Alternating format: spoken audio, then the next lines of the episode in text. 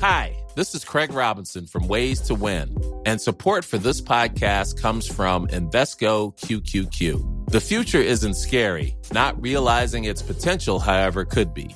Just like on the recruiting trail, I've seen potential come in many forms as a coach. Learn more at Invesco.com slash QQQ. Let's rethink possibility. Invesco Distributors, Inc. This episode of the Cult Popture podcast was brought to you by our Patreon. If you want to tell us which films we should watch, listen to up to two extra exclusive podcasts a month, or give us something to discuss in our new post-credit scenes at the end of each episode, then please consider joining the cult and donating at www.patreon.com slash cultpopture.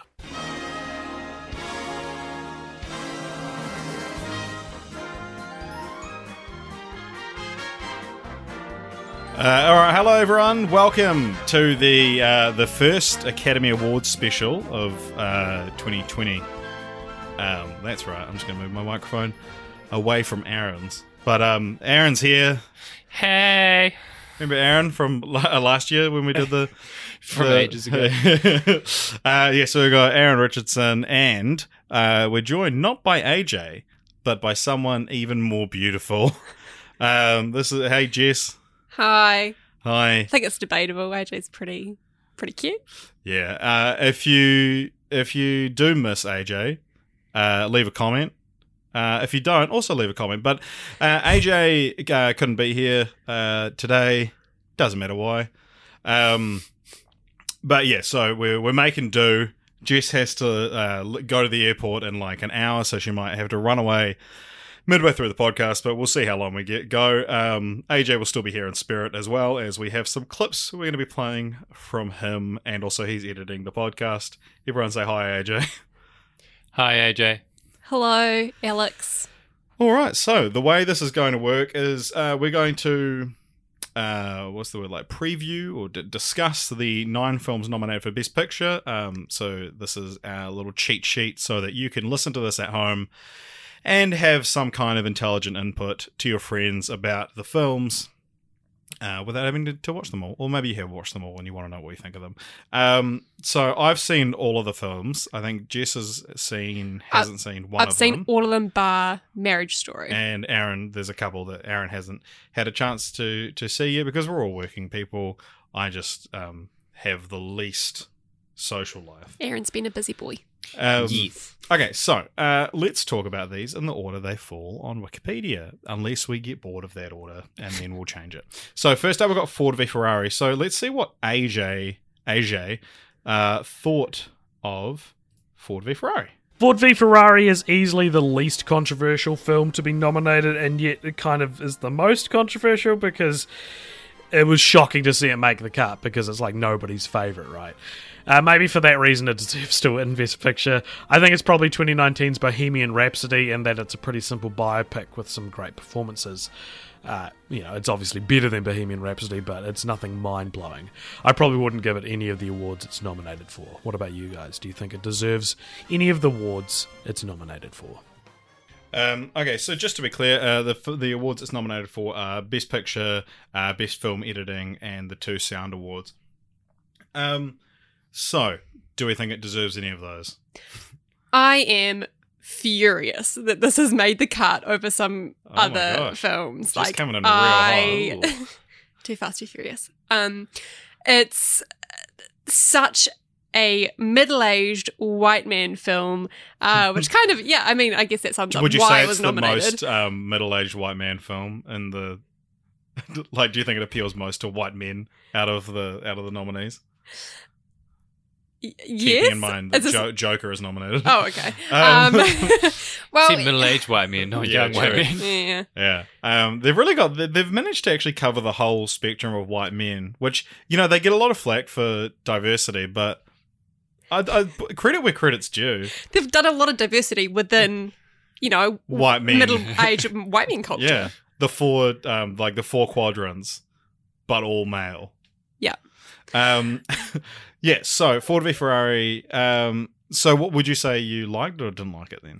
Um, I did not care. Like I Yeah. didn't dis I it didn't matter enough to me for me to either like or dislike this. It was fine. I'm pretty sure I went on my phone after the first like 10 minutes. Right, that's interesting because you only started watching the movie like 20 minutes into it.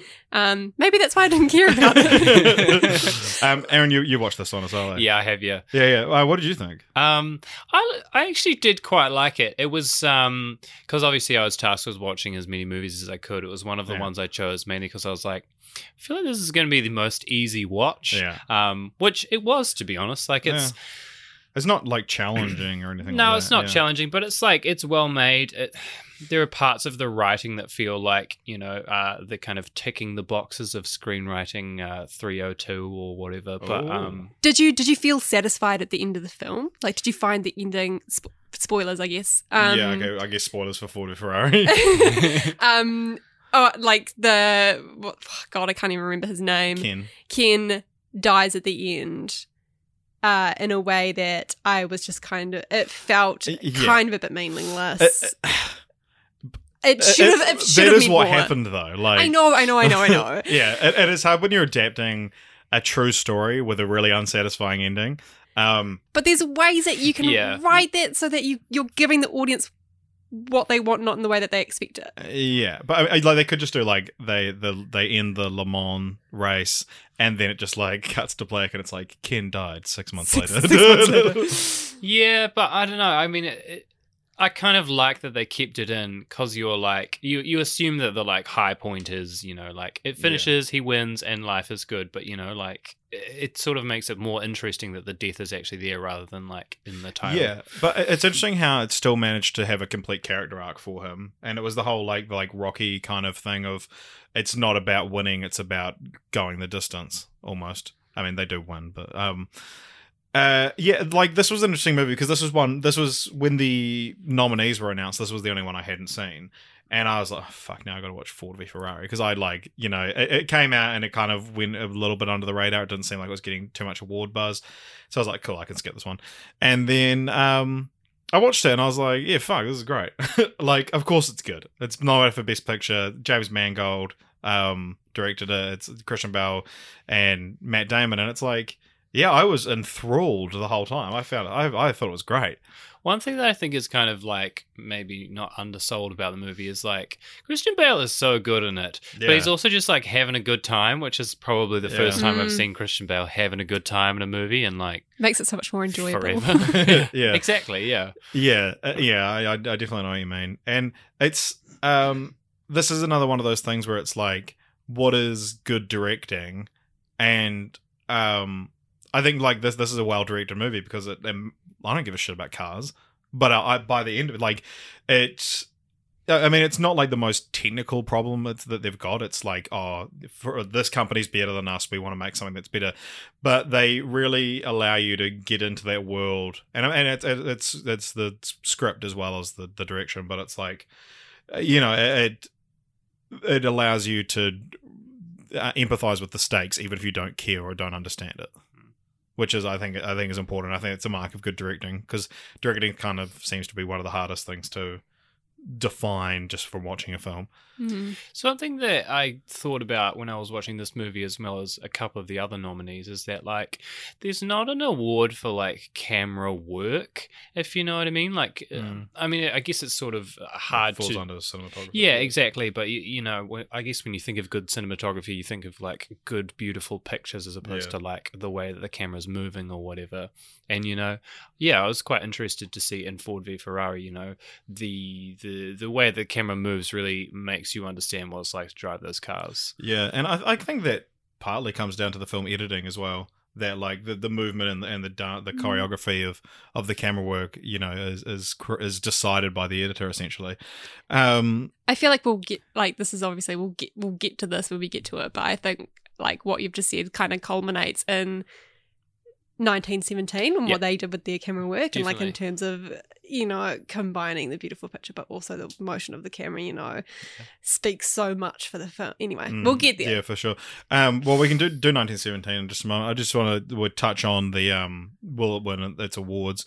Um, I think so. so film editing is kind of an interesting one because, I, again, like editing something that's really easy to say that's a well edited film when it's like uh, Baby Driver or Whiplash, and it's a lot of cutting to music and, and things like that.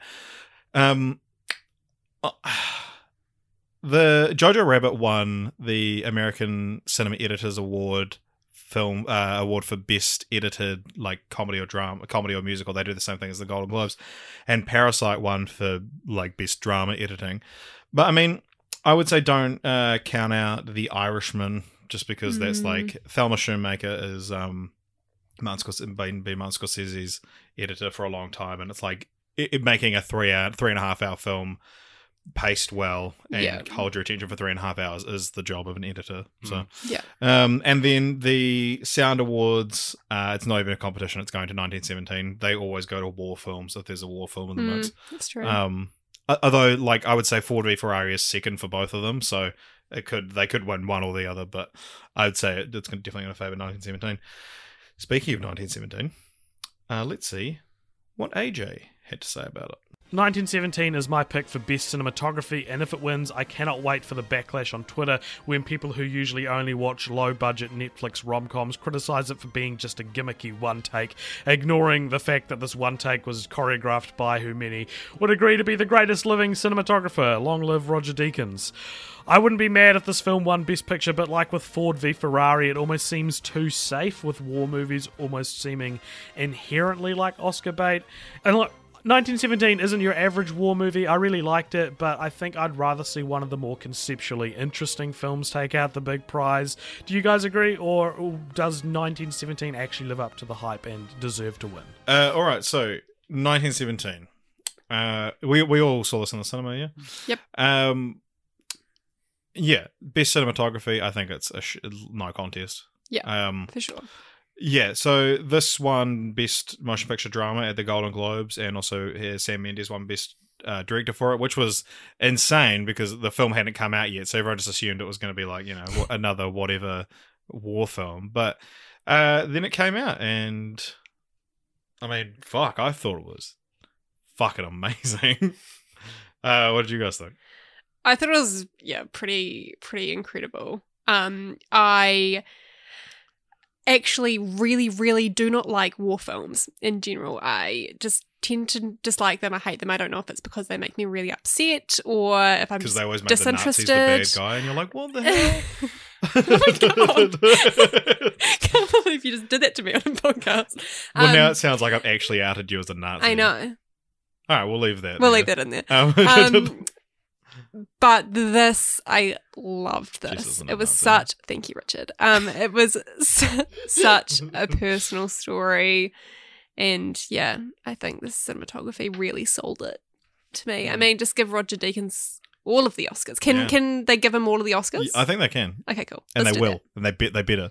Uh, Aaron, yeah, what do you think? Can I come in with a hot take? Oh yes. I didn't really like it that much. I thought it was That's a hot take. as a as a war movie. It was it was Are all right. speaking yourself as a war movie? yeah, as a war movie. I thought from my perspective, uh, I was offended. I was disgusted as portrayal of m- myself.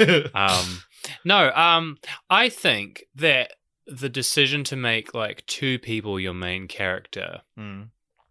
um is kind of a bad decision in the sense that like so you make the whole movie about like them getting to their end goal right Yeah. so like they got both they got one or both of them have to be alive at the end right? Because otherwise you know you're going to finish the movie at like half an hour in. So like every kind of bit of danger feels like a kind of false danger because you know to some extent that like they're going to survive because the movie Interesting. has to finish Mm. You so, know? whereas you think something like Saving Private Ryan, where it's like a troop of people, and any of them could get picked off. Exactly, you know, you have Mm. more chance to invest in like their character, and you're like, well, I know that some people will make it, but there'll be a couple of people who won't. Yeah. Whereas, like, you know, there's two people there, and it's like, well, at least one of these guys is making it.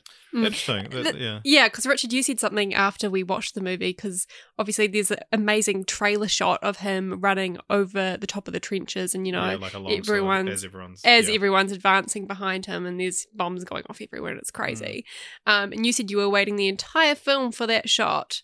So it kind of like What- Aaron's point that you were like Yeah, but it's, it's anticipating. in a couple of ways because there is a shot which is actually also on the trailer um, when he finally arrives at his destination. Spoilers for 1917, I guess. Um, when he arrives at his destination, but he doesn't realize he's there, and there's like a group of men there, and one of them is singing, and he just sits down, and I was like, and I, I legit when that ha- happened. I was like, fuck, what a good ending. And I just thought the film was going to end there with this beautiful song. And then it would be maybe like, hey, what's this guy doing here? You're not sure if he's actually going to even survive another five minutes. Um, but you know, you, you'd end with someone walking past and be like, "Oh, what's this guy? Oh, check his pocket or something like that." And then we're left to assume that the that the thing is called off. And then he follows them, and I saw the trenches, and I was like, "Oh, of course." There hasn't been that fucking shot from every trailer yet. And then I was like, "Oh, well, you know, I've seen this bit from the trailer." But then in the cinema, seeing that that iconic moment, I was like on the edge of my seat. Like I wanted to stand up and cheer because it, it was such a well done moment. I thought that like, and the way he gets like extras just bowl into him, which was Mm. completely unplanned apparently, and it's like people just knocking him over. But you know, when you've got like six to ten minute takes at a time, you can't just be like, "Oh, sorry, I fell over. Can we start again?" You just have to keep going, and it ended up being like the best part of the film. Um, oh my gosh, yeah, I thought that was incredible, and then uh, the moment at the end with the brother, um, when uh, what's that guy's name? He's from Game of Thrones. Don't know. Uh, it's like Robb Stark from Game of Thrones. Someone Madsen. Ma- Yeah. He's got a name that's real similar to someone else's name. Jo- uh, John Madden. Is it Joel Madden? John Madden. I think it's John Madden, and Joel Madden's the football guy, right? Isn't one of them the guy from uh what's that movie? No, the movie, the band, um uh the two oh, the Madden brothers. Yeah, from yeah, Good Charlotte. Yeah, yeah, yeah. Yeah, someone, well, someone Madden, I think. Um, yeah, I thought that, that was like such a good moment, and because I fully went into 1917 just expecting the spectacle, the gimmick, and then I was really surprised by these moments. It's Richard Madden. Richard Madden, I should have, I should have known that. Um, As a Richard. as a Richard, I feel, I felt represented in this film. Um, yeah, I, I thought uh, there was a lot of really personal drama in this film that I didn't think I was getting going into it. So I was, I was pleasantly surprised. I can kind of see what people. Well, like, I don't really give much. You know, I don't read too much into the whole like gimmicky thing that people have been picking apart in the media in, in Yeah. terms of the cinematography, but. We were kind of sitting there in the cinema trying to pick the cuts, which did but that- take but us out of it a like little as bit. like people in the film industry. Mhm. Yeah. Um, that you know, it's a fun thing to do, but it didn't take me out of the film. It's um, a lot of people say you know like don't don't look in the kitchen of your favorite restaurant or whatever, um, and that like you know seeing how the sausage is made or whatever. But I find I, I'm so much more into films now that I have some idea of how they're made. You know, Hmm. um, I find it so like to me the fact that they are because apparently the film is made up of about 40 shots but there's one very clear cut in the middle of the film but um Yeah, how can that count as one?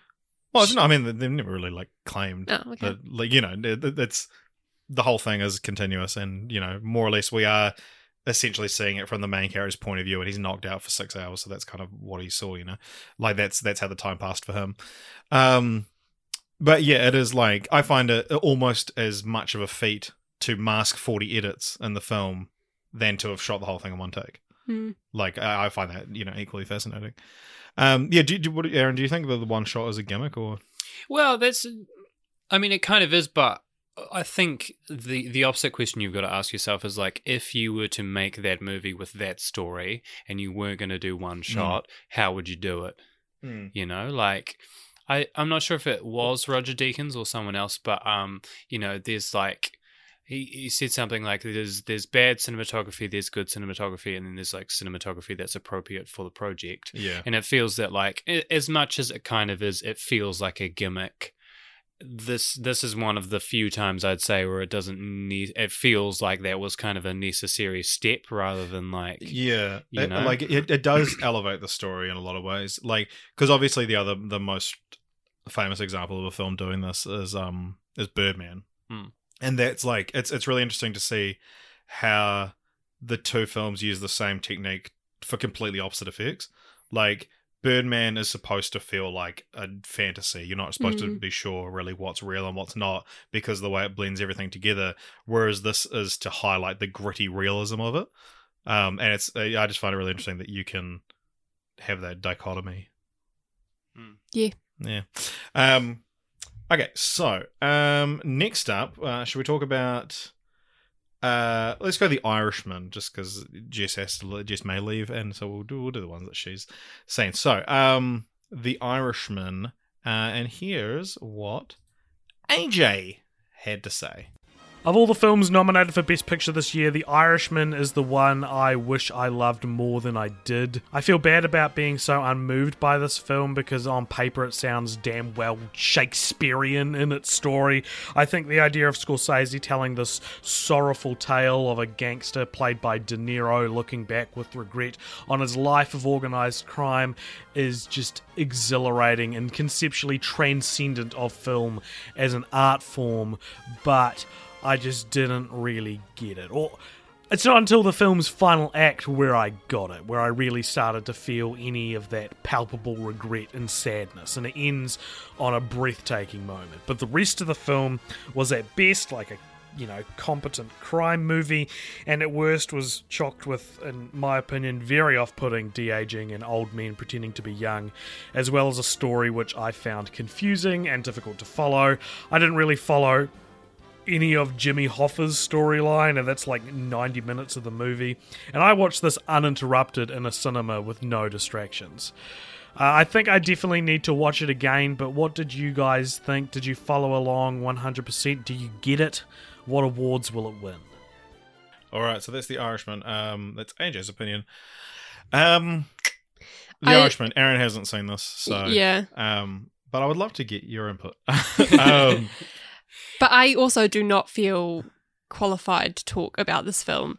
Richard and I went to go see it in the cinema, and I definitely Slept fell asleep uh, through a large portion of this. yeah, and I think which also like there was like an hour period in the middle where I couldn't focus on the film because I was so infuriated by the fact that I wasn't allowed to move my shoulder because Jess was sleeping on it, and if I I tried to like sorry. sneak away from it, she would be like, and I knew she'd be cranky for like. Fucking- sorry. Oh my Um, god, I'm a terrible person. Th- this film uh, so it is three and a half hours long we gotta we gotta mention that um it, i i'm really glad that out of all of these films this is the one i'm probably the most glad it exists i i love the fact that there is a movie that uh martin scorsese has made at this uh time in his life that he's pulled joe pesci out of retirement to do like one last role like this that he's worked with al pacino now and that you know there's another um De Niro and Scors- Scorsese um a collaboration since you know 95 I think was their last one.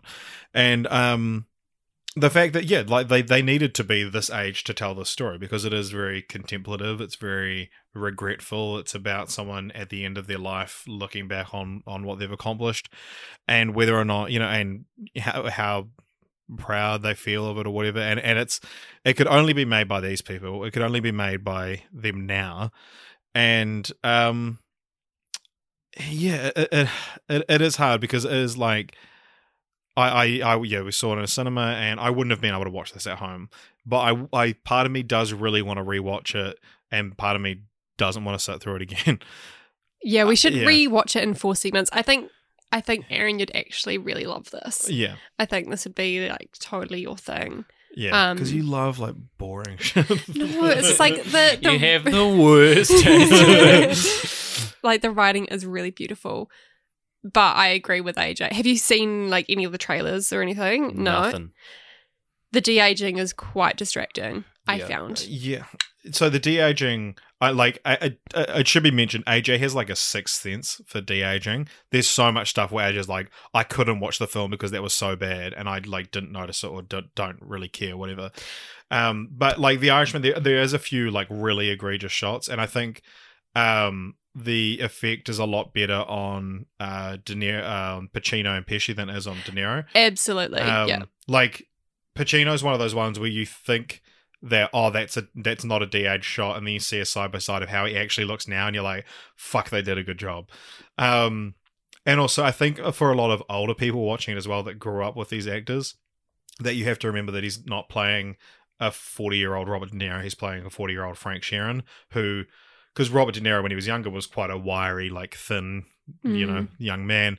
And whereas Frank Sheeran has always been a, a big powerhouse, he's, he's like a big tough guy kind of thing. And so he's not, even though, you know, there, there, there are some bits where you're like, that's clearly a 76 year old man beating beating up a, st- a shopkeeper. Um, but you know he does move slower and he's he's got a lot more weight to him. And I think they did a pretty good job at emulating the feel of of the characters of the different ages. But having said that, yeah, some of the de aging is really distracting. But to me, it's just a necessary tool to tell this beautiful story. And I'm Sandra, and I'm just the professional your small business was looking for. But you didn't hire me because you didn't use LinkedIn jobs. LinkedIn has professionals you can't find anywhere else, including those who aren't actively looking for a new job but might be open to the perfect role, like me. In a given month, over 70% of LinkedIn users don't visit other leading job sites. So if you're not looking on LinkedIn, you'll miss out on great candidates like Sandra. Start hiring professionals like a professional. Post your free job on linkedin.com/achieve today. like while while like AJ, were big parts, big chunks of the film where I was completely lost. The last half hour of it is probably the one of the best things I've seen all year. It's so like this is why you, you, you had to tell the story for three hours to have this last last half hour and to have it work the way it does. Um, yeah, and will it win any awards? Like I said, um, could win editing, I think, but editing's kind of kind of a tricky one. I think it. Uh, if Brad Pitt wasn't finally winning his legacy Oscar this year, Joe Pesci would have uh, supporting hands down because he's so good in this movie. Um, yeah, but then uh, this is this is one of those weird ones that when it, when it was first released, everyone was like, it was like, give this all the awards, it will win Best Picture, and it's not like the movie's gotten worse or necessarily better films have come out. It's just it didn't do too well on the campaign trail, and it hasn't kept in people's minds. The same thing happened with A Star Is Born last year, and there's actually there's a few movies like that this year that could be the the cut and dry f- uh, front runner if they'd just campaigned better. And, Yeah. because The Star Is Born last year, like it was better than Green Book. Um, yeah, sure. Yeah. but you know, Lady Gaga just became a meme because she kept on telling that hundred people in a room story. Um. All right. Well, I'll stop rattling on about that film uh, now. And uh, okay, next one. Uh, You you've seen Jojo Rabbit, Aaron? Yes, I have. All right. Let's move on to Jojo Rabbit. Back in the game.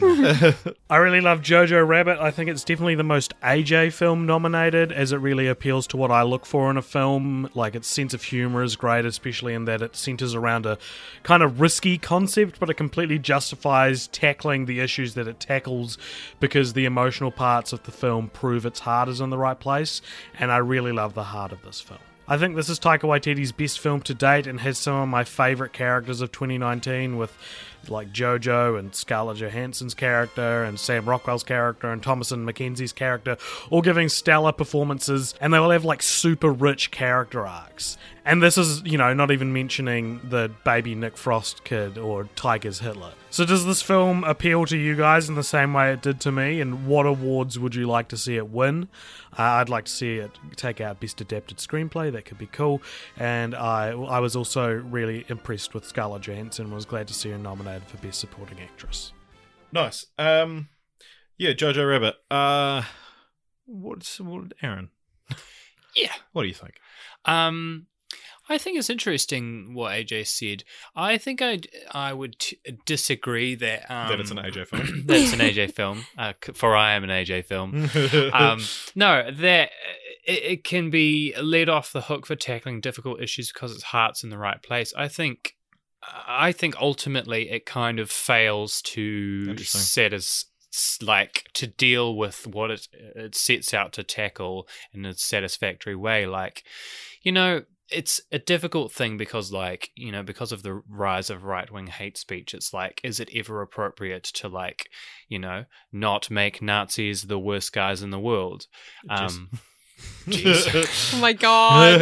yeah, the expert. I was still holding out hope that AJ could cut that out eventually, somehow. well, you could cut this out, but he's not. AJ, don't. No, He's not going please, to. AJ. um, Yeah, like he made Nazis fun, and they never really got a comeuppance, which I think is like a kind of difficult line to tread when you make it like Yeah. it's fun and cool, and they're like they're just like cool guys, you know.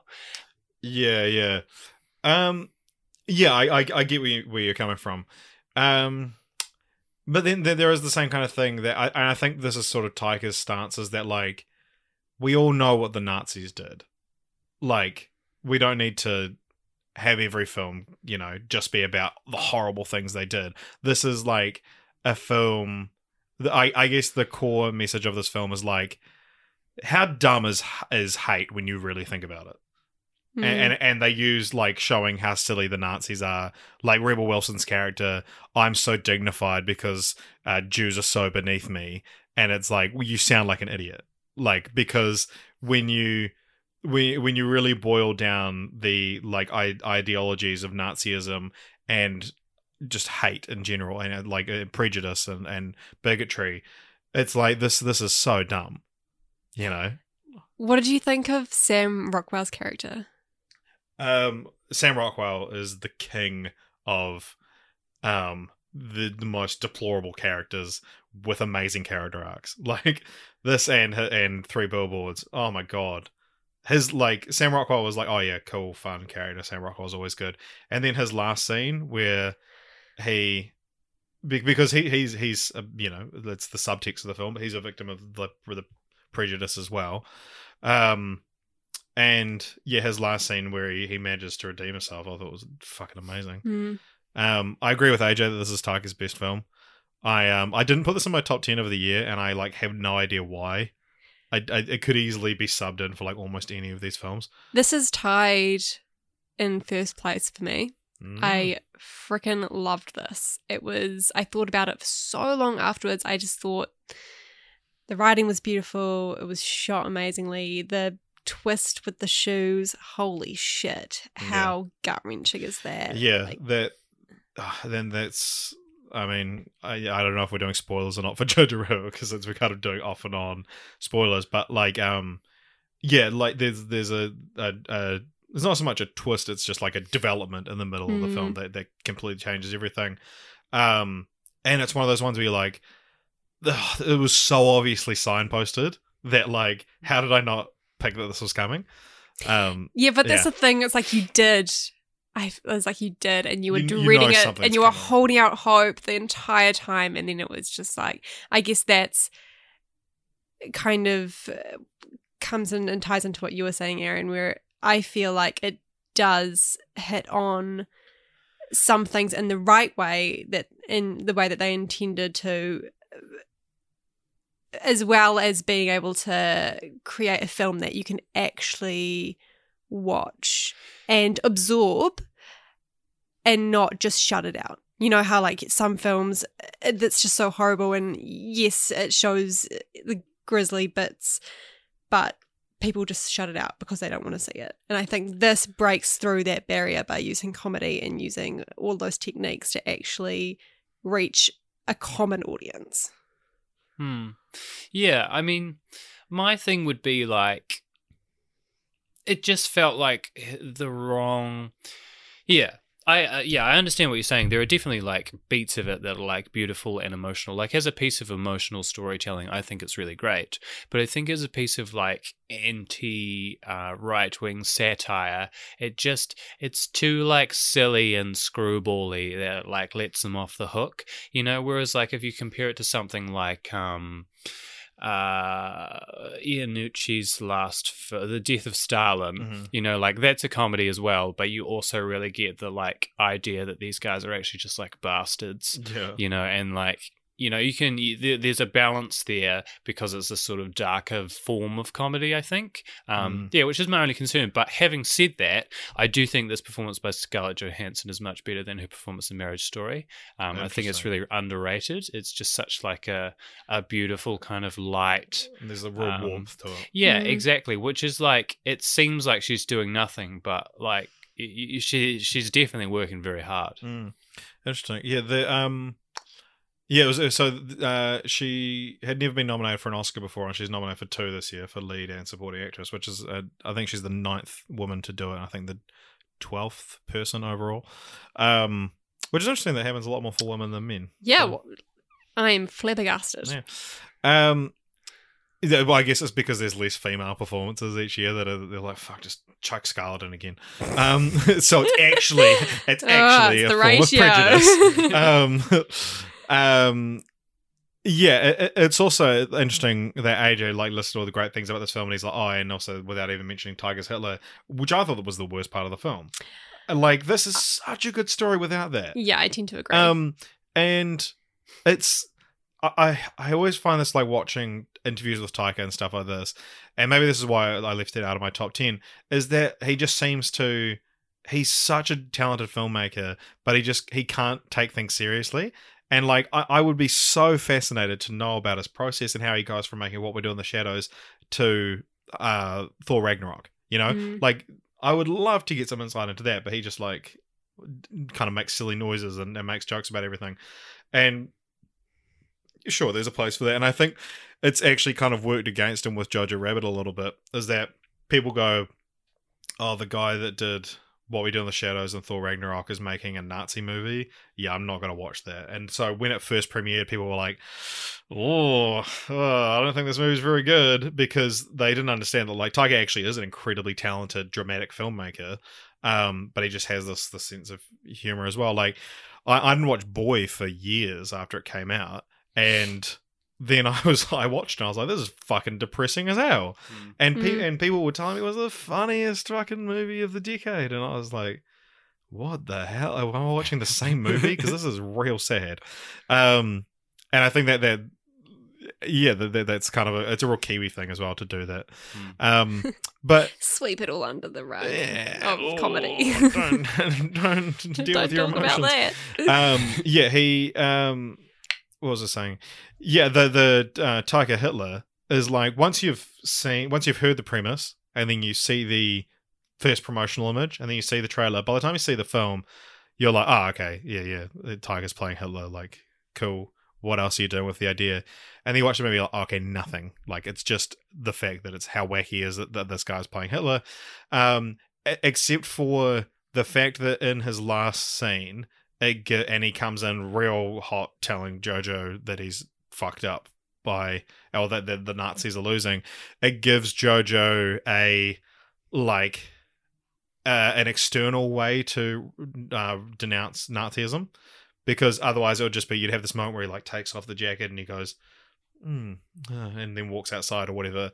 But this actually has a reason to be like, no, fuck you. He does say "fuck off Hitler" and kicks him out a window, which I thought was like a real cool moment, and then it's done really silly. Um, but yeah, like it, it, it's I felt like after that scene, I was like, okay, this is why he's in the movie, just for this one scene. Hmm. Hmm. Well, yeah. I mean, I guess that's always the like the thing with imaginary characters, right? It gives you an opportunity to externalize the like internal conflict Hmm. of someone. Also, I should point out that I actually really do like Jojo Rabbit as a movie. Um, I'm just like concerned by the like politics of it, I guess, more Yeah. than anything. And I think that's very valid. Yeah. Yeah. Yeah. Aaron's now like, no, I don't think my I don't think my opinion's valid. Um, all right. Next up, we got Little Women. Saying that in my Kiwi accent, little with two D's. Little Woman is a beautiful film, and no matter what it wins or what nominations it was snubbed in, I really hope this movie is indicative of what's to come in film in the future. I'd love to see more sweet and wholesome Oscar type movies in the 2020s. The fact that Greta Gerwig was snubbed for Best Director is baffling to me, especially when you can feel her directorial voice in the film far more than you can feel some of those nominated. Uh, it's become a perfect microcosm, I think, for what's broken about the system, and has really highlighted the the inherent sexism and, and, and bigotry and prejudice in the Academy. The fact that Todd Phillips was nominated over Greta Gerwig shocks and embarrasses me. Uh, how would you guys describe her directing style? I'm interested to hear what you guys' thoughts are on this, and what awards will it take home, if any? Uh, okay, that's Little Women. So this has six nominations. Um, I feel like AJ really needs to be here for this one because uh, Aaron, you haven't seen it.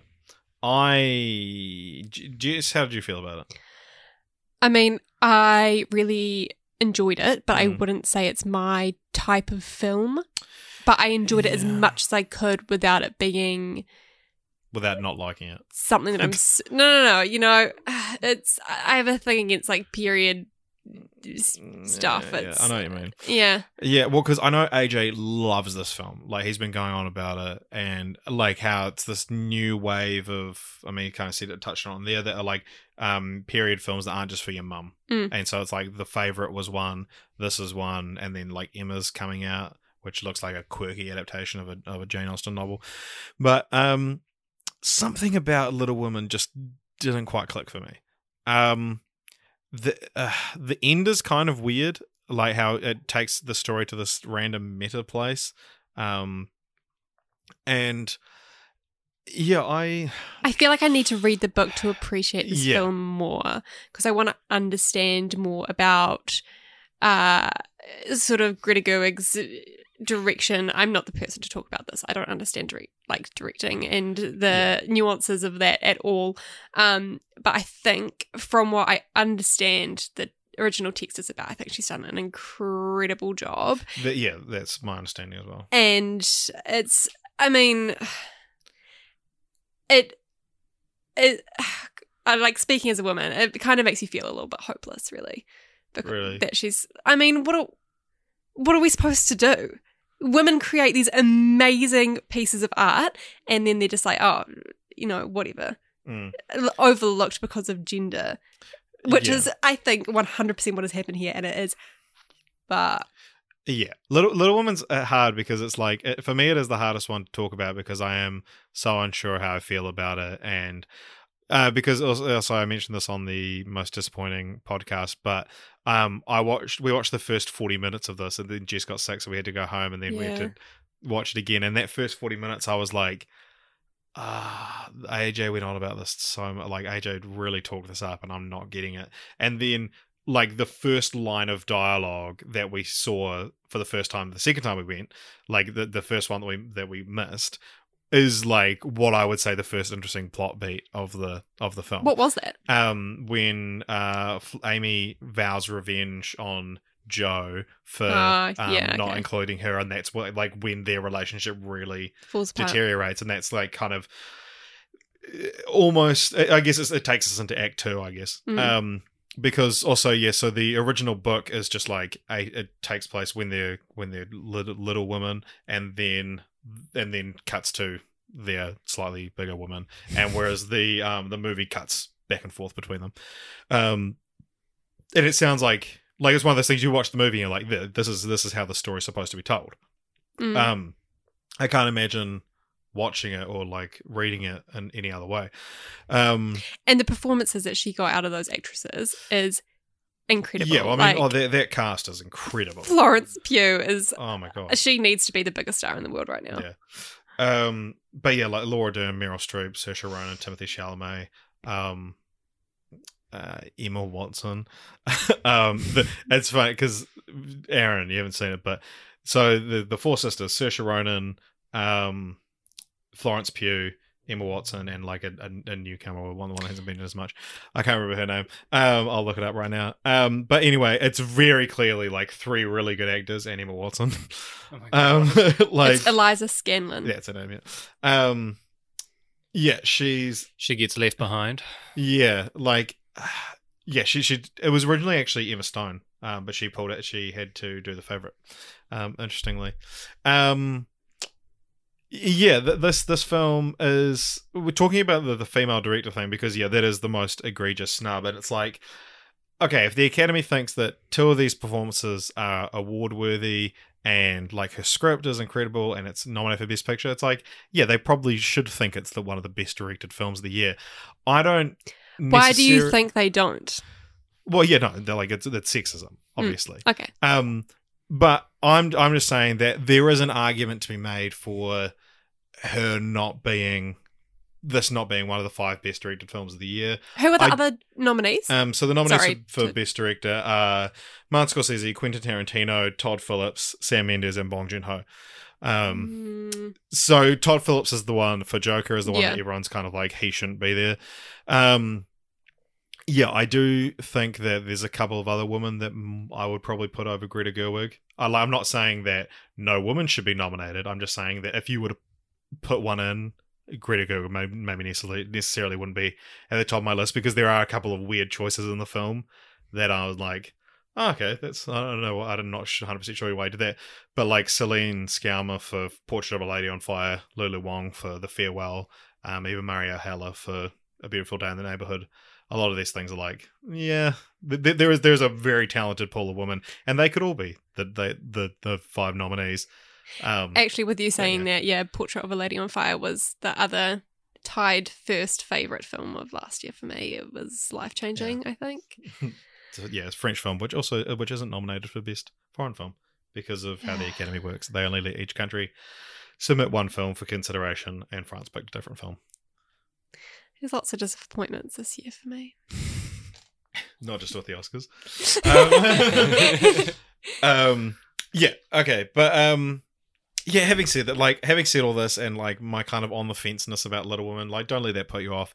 It is an incredible film. I did really enjoy it, but just something about it, and not, and I, it, it's not a sexism thing. um, there's, yeah, I don't know. Maybe it was just the, the conditions I watched it under that. I didn't have a chance to fully invest in it the first time I saw it, and then the second time I saw it, I was kind of just waiting for the first 40 minutes to be over um, so Mm. that I could start seeing new stuff. So, yeah. I am sorry. And for the record, Richard was a very good boyfriend. I developed a terrible migraine, and Richard had to take me home, and I could barely see. So, um, Um, thank you. Yeah. So I'm sorry, Little Women stands, but I, I, I this this is my Irishman. I, re- I wish I loved this film more than I did, but I, I can't even pinpoint why I did, which sounds like I'm being sexist and, and, and not realizing it, but I'm not. Um, uh, I mean, I wouldn't. That's what a sexist person would say, wouldn't it? Anyway, I'm going to move on from that. Um, okie dokie. So uh, we'll talk about Parasite now as well. Um, because Jess got to go soon. oh, it's then- okay. Uh, Emma's flight's actually been delayed 15 minutes. Oh, okay. So, uh, you got an extra 15. well, we'll talk about Parasite anyway. In a perfect world, Parasite would win Best Picture, no question. This movie taking out the big award would win so much good faith back for the Academy, which they seem to lose every year when filmmakers who are women or people of colour continue to be ignored. A foreign film with a message so poignant and pertinent to today's big societal woes getting Best Picture would be perfect, and allow for more people to see this film who maybe wouldn't check it out otherwise. I've not met a single person who doesn't like this movie, and there's this kind of David of David and Goliath vibe to it that really makes it feel like it deserves to be immortalized in like an official way. Not that it isn't already. Uh, best international film is surely locked in, but what other awards would you like to see it win? Uh, what other awards should it have been nominated for? A lot of people are saying that the actors should have been nominated, and I think I agree with that too. um, okay, so Parasite. Uh, I 100% think it's the best film of the year. It's fucking amazing. Um, Bong Joon Ho, incredible. The film's so chock full of twists and turns. Amazingly directed, so well written. It's just a wild thrill ride, and it is best going into it knowing nothing. Um, Jess, what did you think of it? Because I know you weren't super crazy about it. Yeah, well, I went into it sort of purely. This was just, I think I was in a real bad mood that day, and we were like, sit down, and watch this amazing movie, and I was kind of like in a grumpy, like, Because I took her phone off her, so she had to pay attention to the yeah, movie. Yeah, and I was like grumpy, like, I don't want to fucking do this right now. Um, but uh, at about the halfway point, I was so, uh, like enthralled with the movie. It was, it really grabbed my attention, and it's incredible. You had, I had no idea what was going to happen next, and it Yeah. had, it was literally the most terrifying thing I did all year. I think because it was, oh man, like your heart just sits in your throat the entire time, and it is Yeah. terrible and amazing. Yeah, every time you think you know where the film's about to go, it goes completely in another direction. And um, It is like that. It's just like the perfect suspense. The Yeah. entire is held the entire way through. and also like the other thing about this film is it's so funny.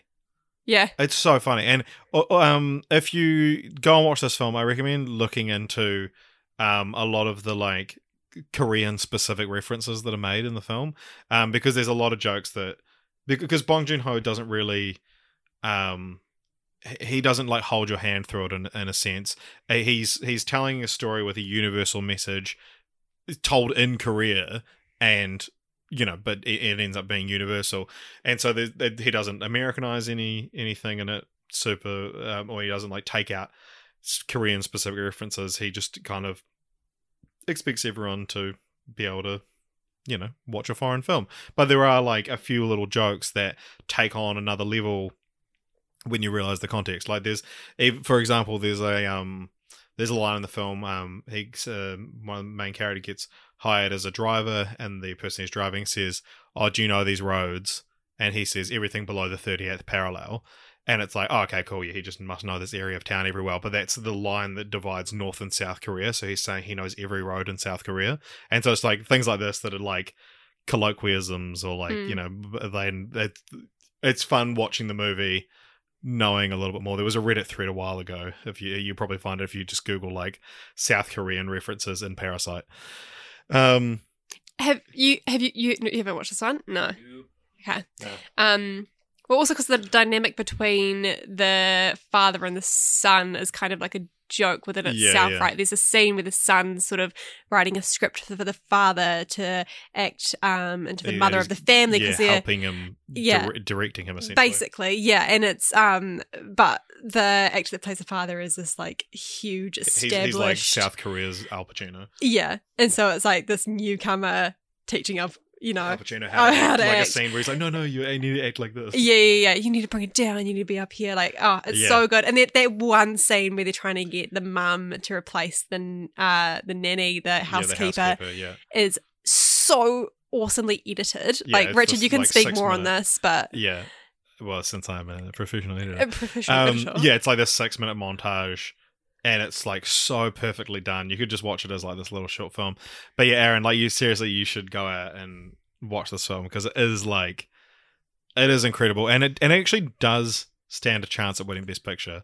Um, it won the Best Ensemble at the Screen Actors Guild Awards, um, which is one of those ones that you know people say that's like a key win if it's like an ensemble movie. Um, but and it's the first first uh, foreign film to do so. Uh, it also won the Palme d'Or at uh, Cannes, at the Cannes Film Festival, um, which seems like a, and, you know, which is one of the most prestigious awards in filmmaking. And it seems like, oh yeah, fuck, it's a show and then. But uh, only one film has ever won the Palme d'Or and gone on to win Best Picture, and that was in 1955. Um, so I mean, I, if anything, it's a fucking death curse for the film. Um, What do you think you'll be most heartbroken to be voted best film above this? um, Best picture.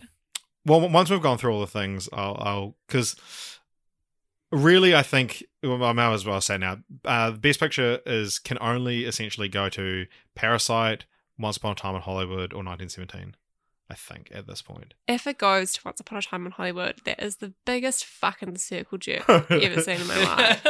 um i mean yeah, I, I don't. I don't want to say too much about more about Parasite because I fucking love it so much, and I want it to win every award.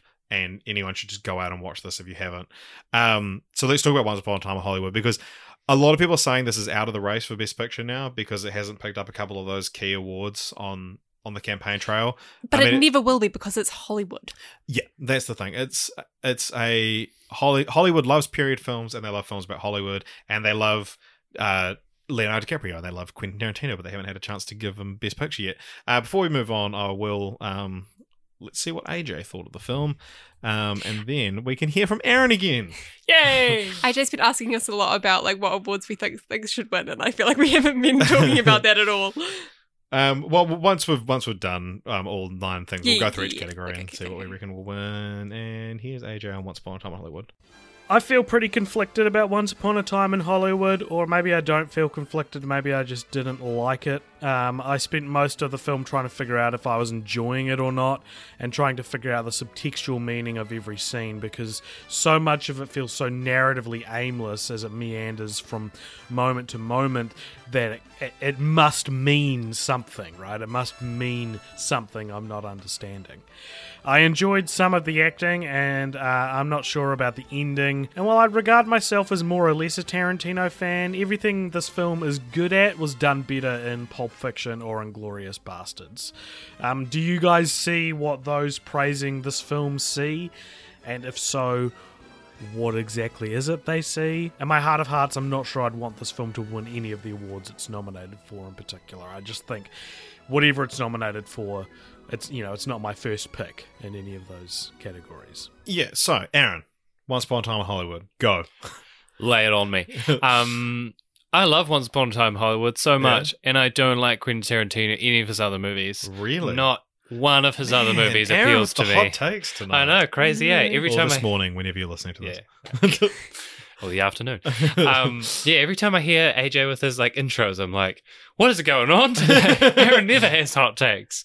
Um, yeah, I thought it was amazing. Um, yeah, I thought it was great. And I think my thing about it is that um, people talk about how it doesn't really have a plot or that it seems aimless, Yeah. right? But I think traditional stories are basically.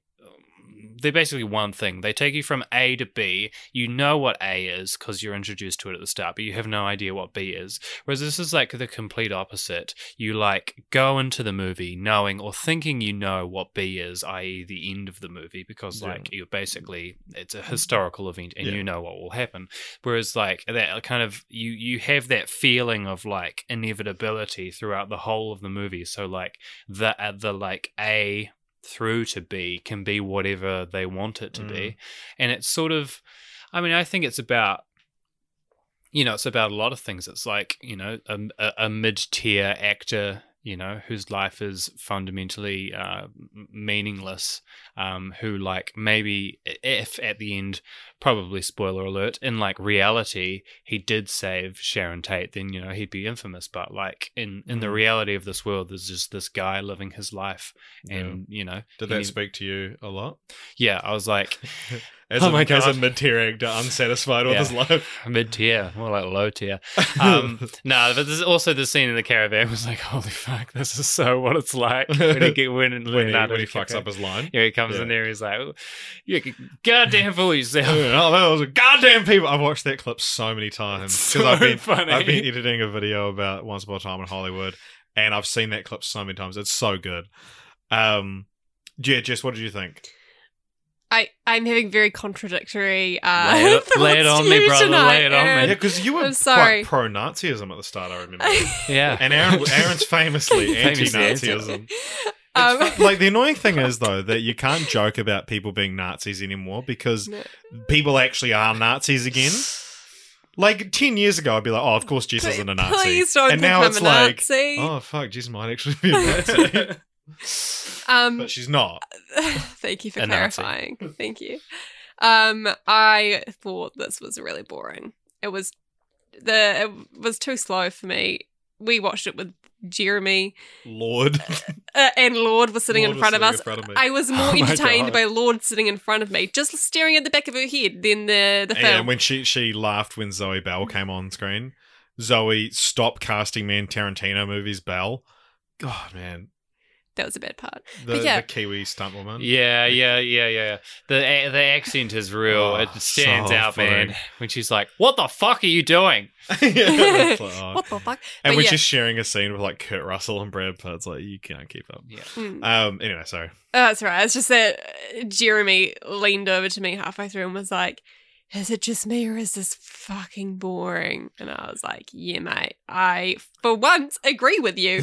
um, it was, I just, I just didn't get it. I didn't get it at all. I think it, you know, wraps up in a nice little bow the naivety of Hollywood, but Yeah. that is the only thing I got from it. I um. I yeah, I, I'm I'm conflicted on this movie a little bit like AJ, but I, I find myself conflicted in the reverse of almost everyone else. I love the idea of a three-hour hangout movie that only takes place over three days. What I'm not huge on is this super over-the-top fight scene at the end. Oh my Um, God, that is definitely like the polar opposite. I Yeah. wish the entire movie was that 10 I wish the entire movie was ten hours long, and it was we saw every single moment of these people's days. Um, I I love that. I love I I'm uh I'm a a dialogue Tarantino fan, not not so much an action Tarantino fan. Mhm. Um, I still think Inglourious Basterds is his best film. Um, this is probably my favorite Leonardo DiCaprio role. Um, I think he's he's incredible in this, and his his portrayal of an actor who's shit. Uh, unsure of himself, and I I love the way like he has this the stutter that that goes away when he acts, and you you really get that kind of sense of his character and everything. And I, yeah, yeah, I I Has Leo redeemed himself? no? God, no, not at all. Um, Oh, but yeah, I So it wasn't that good of a performance. this is the thing as well like you know because he because leo finally got his oscar he can like actually do interesting movies that aren't him be, just being like Mm. please have i done Yeah. enough Yeah, it, it's like yeah, it's an interesting character study rather than just like look how hard I'm acting. Yeah. Um. Yeah, yeah. It's also interesting as well because Brad Pitt is going to win Best Supporting Actor for this. Mm. Um. In a perfect world, I think Joe Pesci would win it for uh, The Irishman, but uh, yeah, it's an interesting role because he's incredible in this movie, and his character is just fucking awesome. Hmm. But I don't know, like it's not a particularly like, like- incredible performance. Yeah, thought. I feel like maybe I should watch this again because I went into it differently with the wrong mindset. Because you know I had in my You- head Sharon Tate, and I'm such a massive true crime fan that I was Yeah, really yeah. excited for some development where really that was a minuscule part of the plot. Yeah. So maybe I should go into it not thinking I also about that. think as well that um because you know his whole like rev- revisionist history Mm. movies like Inglourious Basterds is like you see Hitler get gunned down in a movie theater and you're like yeah fuck you Hitler I mean I don't know what you were like Jess but um um and then you watch um this and they're beating the shit out of these women and you're kind of like, well, that's a bit gratuitous because I think it's less in the public mindset who exactly these They three are. people that came to the house were. Yeah. We all know who Charles Manson is, but like those three people that went to murder and, and on in real life murdered Sharon Tate, the, um, they're real people and they're getting what they fucking deserve in this movie. But in this, it's just you know, I think it's, it's one guy and two uh, one guy and two girls, Mm. um, and it's just like a bit like oh fuck, but um. And so I think I think that's maybe what took me out of it a little bit. If I did more research into it and knew who those people were, I think I would probably be able to come to terms a little bit more with the ending of the film. But also, there's there's nothing like that in the entire movie leading up to that. Yeah. And and like I said, I, I love a good like hangout movie like um Boyhood or um you know, most a lot of the works of Richard Richard Linklater. Um the that kind of genre of life with the interesting parts taken out. Um and also, fun fact about this film, because it takes place just on three three separate days, two um, one after the other, and then the third one's like six months later, or nine months or whatever. But um, first one's my birthday, 1969, Mm. Happy birthday to you. years before I was born. But um, 69. yeah, it is um, it, like it, it is a great movie, and and because I've been sort of revisiting all the all the best picture winners um for a project I'm working on at work, um. And every time I, I sort of pull footage up from one of them, I'm like, you know, fuck yeah, this is a good movie. Hmm. Um, Aaron, as an actor and a, and a writer, Yeah. yeah, what do you think about this film uh, for like the Brad Pitt performance? I think it's yeah, I think it's similar to um the performance that I was talking about earlier on where he's just having fun. Uh yeah, from Ford v Ferrari. It's kind of Yeah. similar to a Christian Bale film where like he's obviously just like having fun and living. And I think, yeah, there's this really interesting line, and I think it's kind of maybe articulated well from last year's like best actor winner versus like who we think should have won.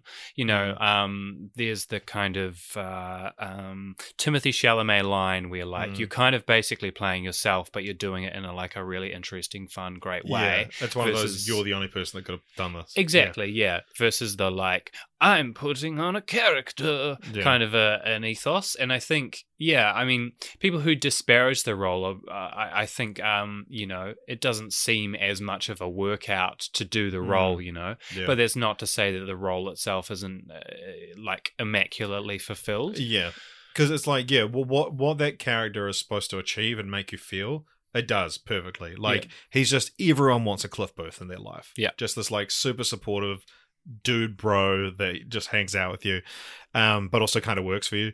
Um, and so. And it's it's also as well. Jeremy sort of I can't remember if he actually mentioned on the podcast, but um, we talked about afterwards that it's this weird kind of, um, like anti hippie movie, and like and like men should be men. Men should get up on the roof and fix an aerial, and they should punch long haired dudes in the face. And it's like like the movie really glorifies like it's because it's it's it's it's Tarantino's love letter to cinema, but it's also uh, one way of looking at it is that it's like Tarantino's love letter to back when men were men, and yeah, and because because the the whole Rick Dalton character, he's like demeaned by having to put on a long haired wig at one point to play a sort of like hippie villain. Yeah. But I think it's also a throwback to a time when, like, you know, large Hollywood stars were actually still like conservatives, you know? That kind of, you know, I mean, Ronald Reagan, for example, was like a Western movie Yeah. star and he was like a man's man.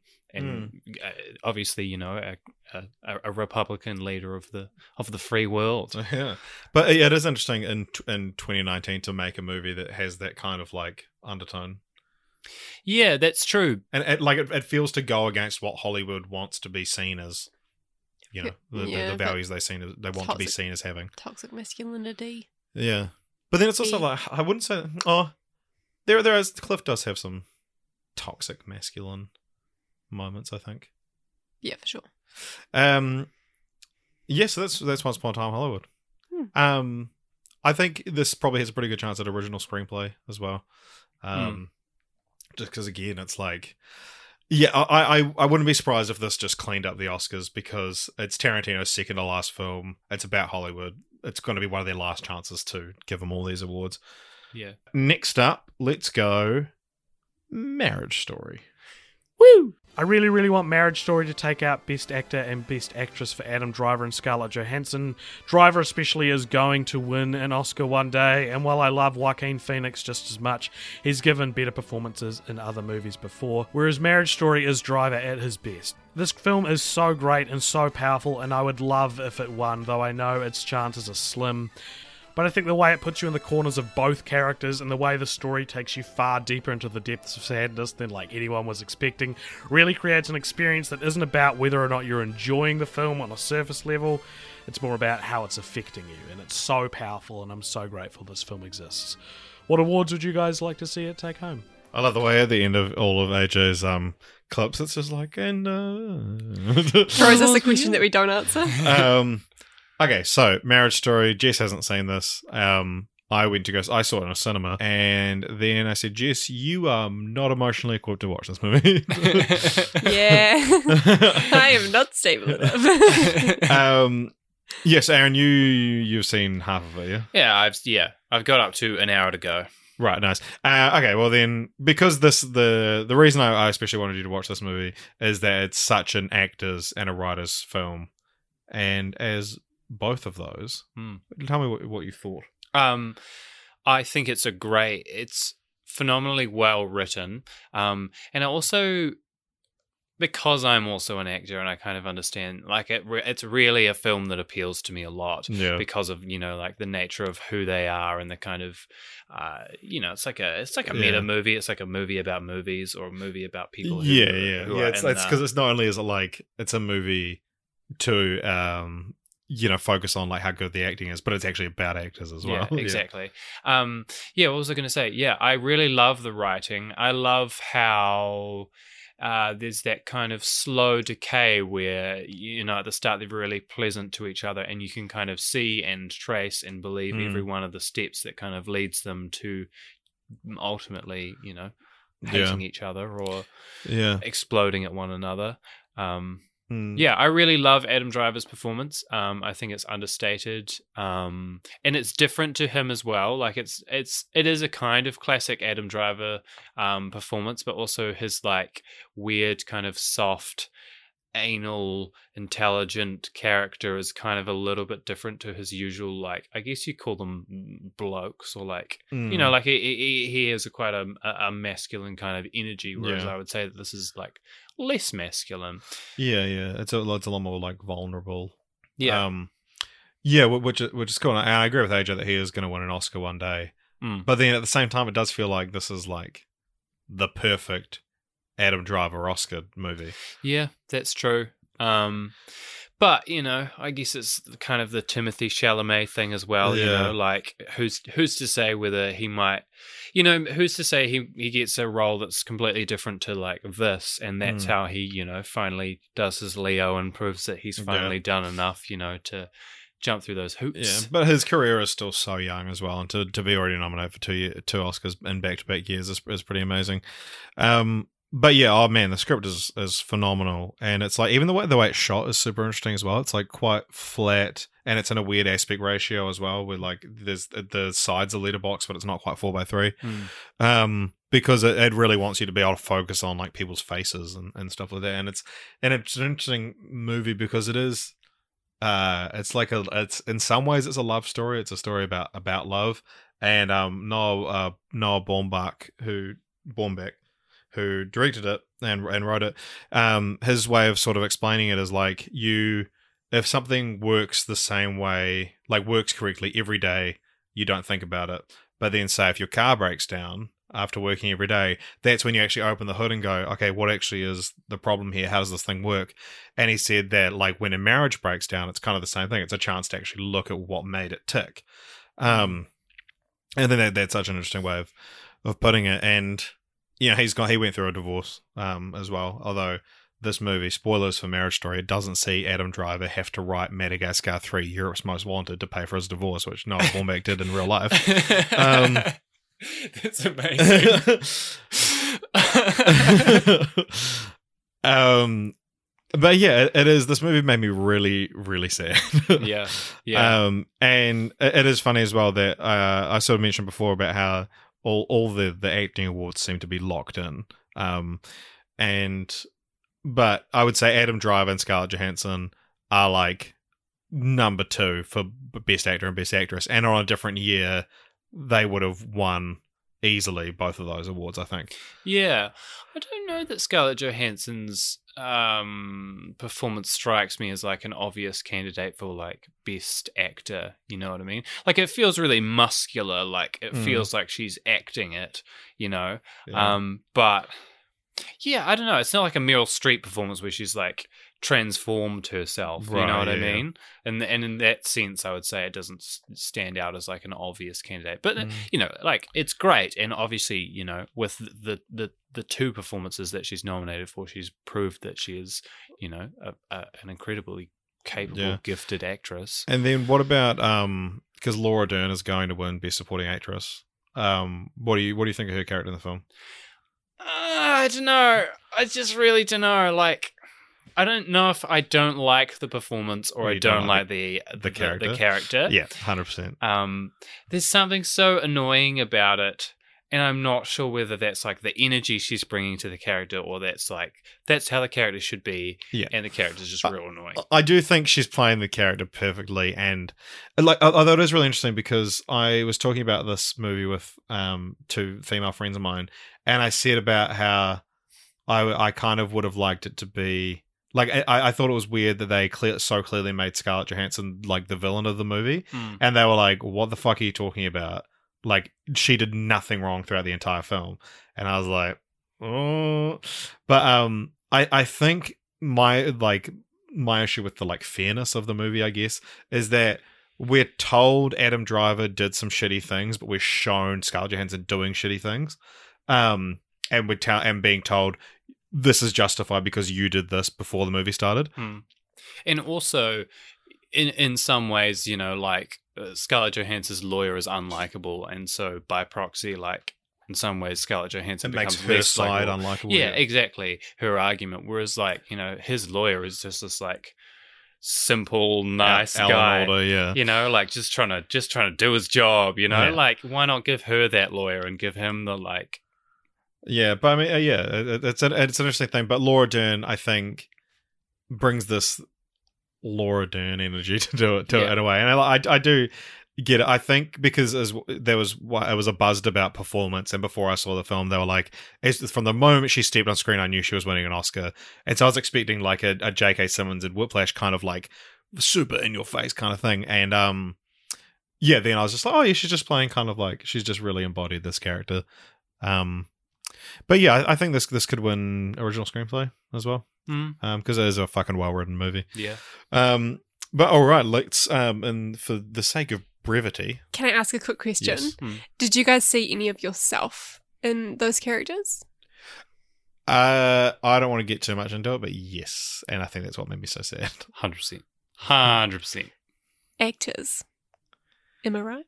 Yeah. Um, Well, it's just like uh, it's that kind of ego thing that it talks about, you know. I- yeah. I um. Yeah, essentially because I, I I studied as an actor, Aaron and I studied as actors together, Mhm. and I've kind of moved more into directing in my life, and and so there there's a lot of things that I did identify with with Adam Driver's character, and watching it and seeing all these like acting workshops and shit, I, I always find that so funny now watching it, um, because it's such an absurd world to, to like to be an actor, Mm. um, but there's a lot of elements of the the divorce that like there's a there's a few like super idiosyncratic things that I've had very similar situations happen to me, and it was like, ah, fuck, Hmm. you know.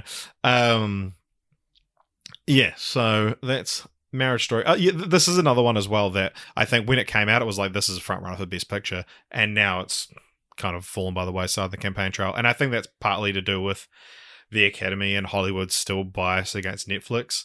Um, and because when it came out, I was like, this is super interesting to see if because I thought The Irishman was probably going to win, and I was like, it's going to be interesting to see if they like Scorsese more than they hate Netflix.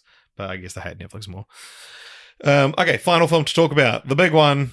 It's the most nominated film at eleven nominations. It's Joker. I think Joker has earned its Best Actor nomination in Joaquin Phoenix, and its cinematography is also really great.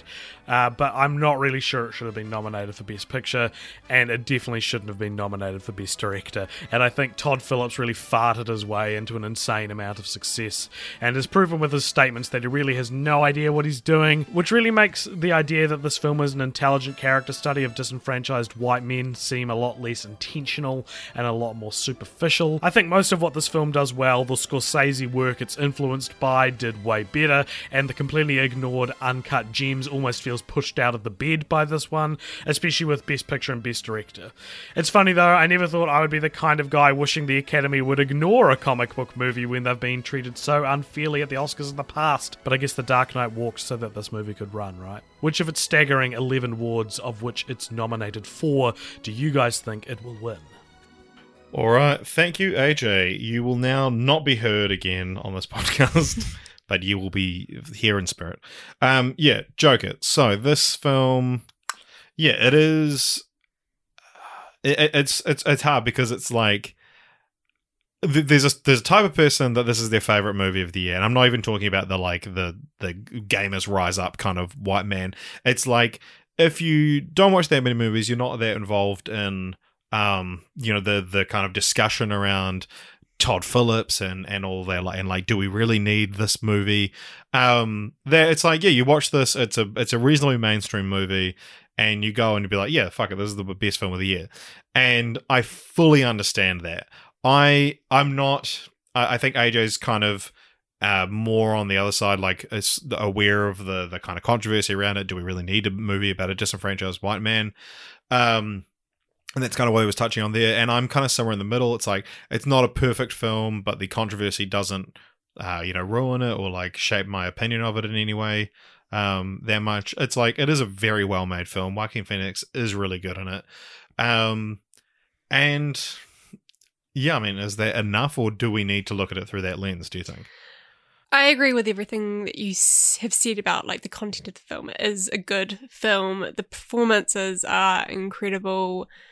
I do not think this is the right time for this film because it didn't give enough of a social commentary for the state of the world right now. You know, you at the, I think it's too many people are going to see it and you know sympathize message. with the Joker and we have enough of those right now. And like i think that's where the controversy comes in. And i mean there are all those interviews with um, todd phillips talking about you know how you know oh people pick a film and then they you know decide to you know demonize it and you know, say that all this shit's going to happen because of it. Mm. but i think that's incredibly naive for him to say. I yeah, I do think the pre-release media of this film was disgusting. That like the me like the media really wanted a mass shooting. Yeah. Like that was very clear and it was kind of gross. That that was really gross. That you know, it was like oh, Joker's going to cause a mass shooting. And people go, no, it's not. And they go, well, well, we'll, we'll, see. We'll see. Um, and then they, they didn't really get anything to pin on it, which was like, great, you know. Best case scenario. yeah. Um, but I mean, I guess we're not out of the woods here. Um, there, there's a lot to be said for like the technical achievement of this movie, and it does deserve um the to be nominated for a lot of the ones it is cinematography, um, Joaquin Phoenix, obviously. But yeah, I, I can understand why everyone's like take Todd Phillips out of Best Director because, uh, I mean, I, I almost think less that um not not even so much that it's not one of the best directed films of the year, or he's he's not one of the best direction directors of the year, but just like it's not the kind of behavior we want to encourage. Hmm. Um, almost like yeah, the, the interviews like he kept just putting his foot in his mouth on the campaign on the um press tour for this movie, like talking about how he he gave up doing comedy because he's like yeah, go try and make a comedy in today's woke culture. He said he said that's why the best guys have left. And it's like it's it's really funny and perfect that he used the word guys as well. Um, but He says in the age of the great John Mulaney. yeah, exactly. Like that's the thing. Like it- like John Mulaney is a perfect example of how you, you don't have to be political. Like he tells one political joke in his entire. He is wholesome Career. AF and it is Yeah. is hilarious and Um, perfect. But yeah, Aaron, what what did you think? Especially, um, I was going to say especially from actor's perspective, but you look at it from whatever perspective you want. Hey, you, you do you, buddy. Um, yeah, I actually didn't hate this movie as much as I thought I would. Um, like most people that I talked to about it, really just despised it. Um, I think there was a point where I was watching the movie, and I think it's about halfway through where, up until that point, I was like, "Man, this is the potential to be a really like amazing, interesting movie." And then there was a point where it kind of like shifted, and I was like, "Oh yeah, he doesn't really know what he's like dealing with in terms of like what he's trying to say with the movie Yeah, and yeah. like how it's going to end up." And yeah, I think what you've talked about, you know, the idea that like first of all, the Joker never gets any kind of comeuppance. He's like, you know, basically celebrated by this crowd, and as to whether that's a fantasy or not, I guess is kind of um, Mm. a moot point. But he's at least portrayed to have been some kind of hero for like shooting some people, basically. Yeah, Um, yeah, as a as an acting performance, I think you're right. I don't think it's Joaquin Be- Phoenix's best performance. I do think he he is just like a stunningly good actor, um, and it's just like.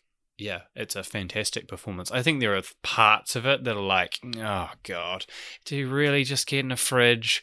But also like, you know, there's a lot of parts where you Yeah. where you wonder that. you know, like, oh yeah, we just like rolled the camera and just said do whatever you want. And then you just like got in the fridge, so we just put it in. It was like, oh my god, he got in the fridge. Yeah, yeah. You know, those sorts of things are kind of a little bit gratuitous, but then you think about it, he got in that fridge. yeah, yeah. If you were left alone with the camera with one take, you probably wouldn't do that. And Yeah. that's like, I don't know, that's kind of a sign of an actor who's like working outside of himself Yeah. constantly. Yeah, that's a good point. Yeah, I, I- do. I do think it probably isn't Joaquin's best performance, given that his performance in The Master is one of the greatest performances of all time in my mind. Um, but it, it is funny because he's he's famously an actor that's like fuck the Oscars, but he seems to really be playing ball this award season. Like he's he's gone on Kimmel and he, he's like doing all the all the necessary bullshit, and so it seems like uh, he, he's either like come around and been like, yeah, we'll want an Oscar, or he's got someone in his ear being like, can you, can you please just play ball for the studio? Hmm. Um, yeah. As a writer, Aaron, Hmm. um, did you not just think this film was totally predictable? Yeah, well, that's see, that's the thing is that like up until a point, I was like, man, this is actually this could be quite interesting, like in the way that they were going, and then it went down the like line, and I was like, oh, I know what's going to happen now. Yeah. Yeah. Because I went in being like, oh, I think I know what this film's going to be about. And then it was exactly what I thought it was going to Yeah, a hundred percent. I think it. Yeah, having watched the like trailer, I was like, I know what happens in this movie, and it delivered what was going to happen. But there was a point, yeah, up at like halfway where it was like, this could actually be quite interesting, Mm. and it wasn't. Mm. But yeah, like I do find it, um, a- and similar to Little Women, that it's like the the conversation around these films has been reduced to one thing. For Joker, it's like, yeah, but what about the controversy? And for Little controversy. Women, it's like, oh yeah, and she was snubbed, and it's like. You, people aren't even talking about the film anymore. They're talking Mm. about these Mm. political statements that they that they're making, or that the the world is making to them. Um, and it's like it, it, it maybe does send the wrong message that it's the most nominated film of the year, and I don't It think it deserves it. Definitely doesn't deserve Um, to be.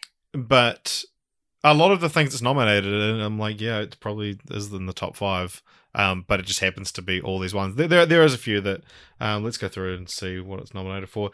Joker film editing. It's like, yeah, sure, okay, whatever. Makeup and hairstyling. Oh, because they just put fucking Green. yeah, yeah. They Um, had a camera test and they didn't fuck it up. but they got the green um, right. Like cinematography, yeah, deserves. Sure. that's- uh, that, that was really well shot. Um, costume design, it's a period piece, Mm. so whatever. Uh, what else you got? Sound mixing, sound editing. Okay, Yeah. whatever. Yeah. It's a, Um, it's and a comic book Okay. movie. yeah, and then you've got um, is it nominated for a screenplay? Yes, it is. I, I don't think it deserves a screenplay nomination. Nah. Um, yeah, it was just all right. Yeah. Yeah, pro- probably probably if you took out screenplay and director, I think it would be like because that would bring it into because I think Yeah. there's three tied for ten, and this would make it like fourth.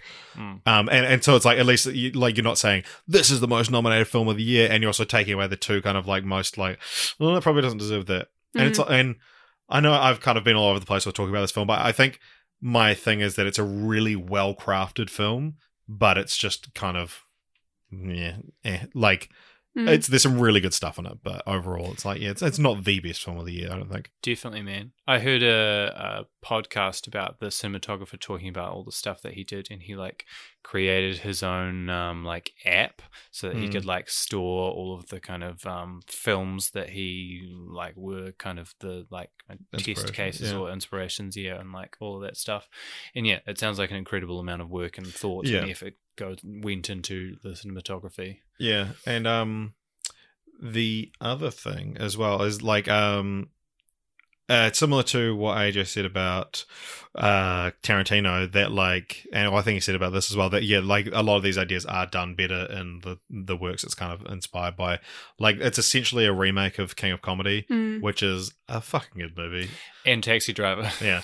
Um, but because because King of Comedy is about a guy who threatens a talk show host to get on his show, and the comedian. It's about a comedian who threatens a talk show host. The comedian is played by Robert De Niro, and in this one, the talk show host is played by Robert, Robert De Niro. So it is it is like a fun bit of thing.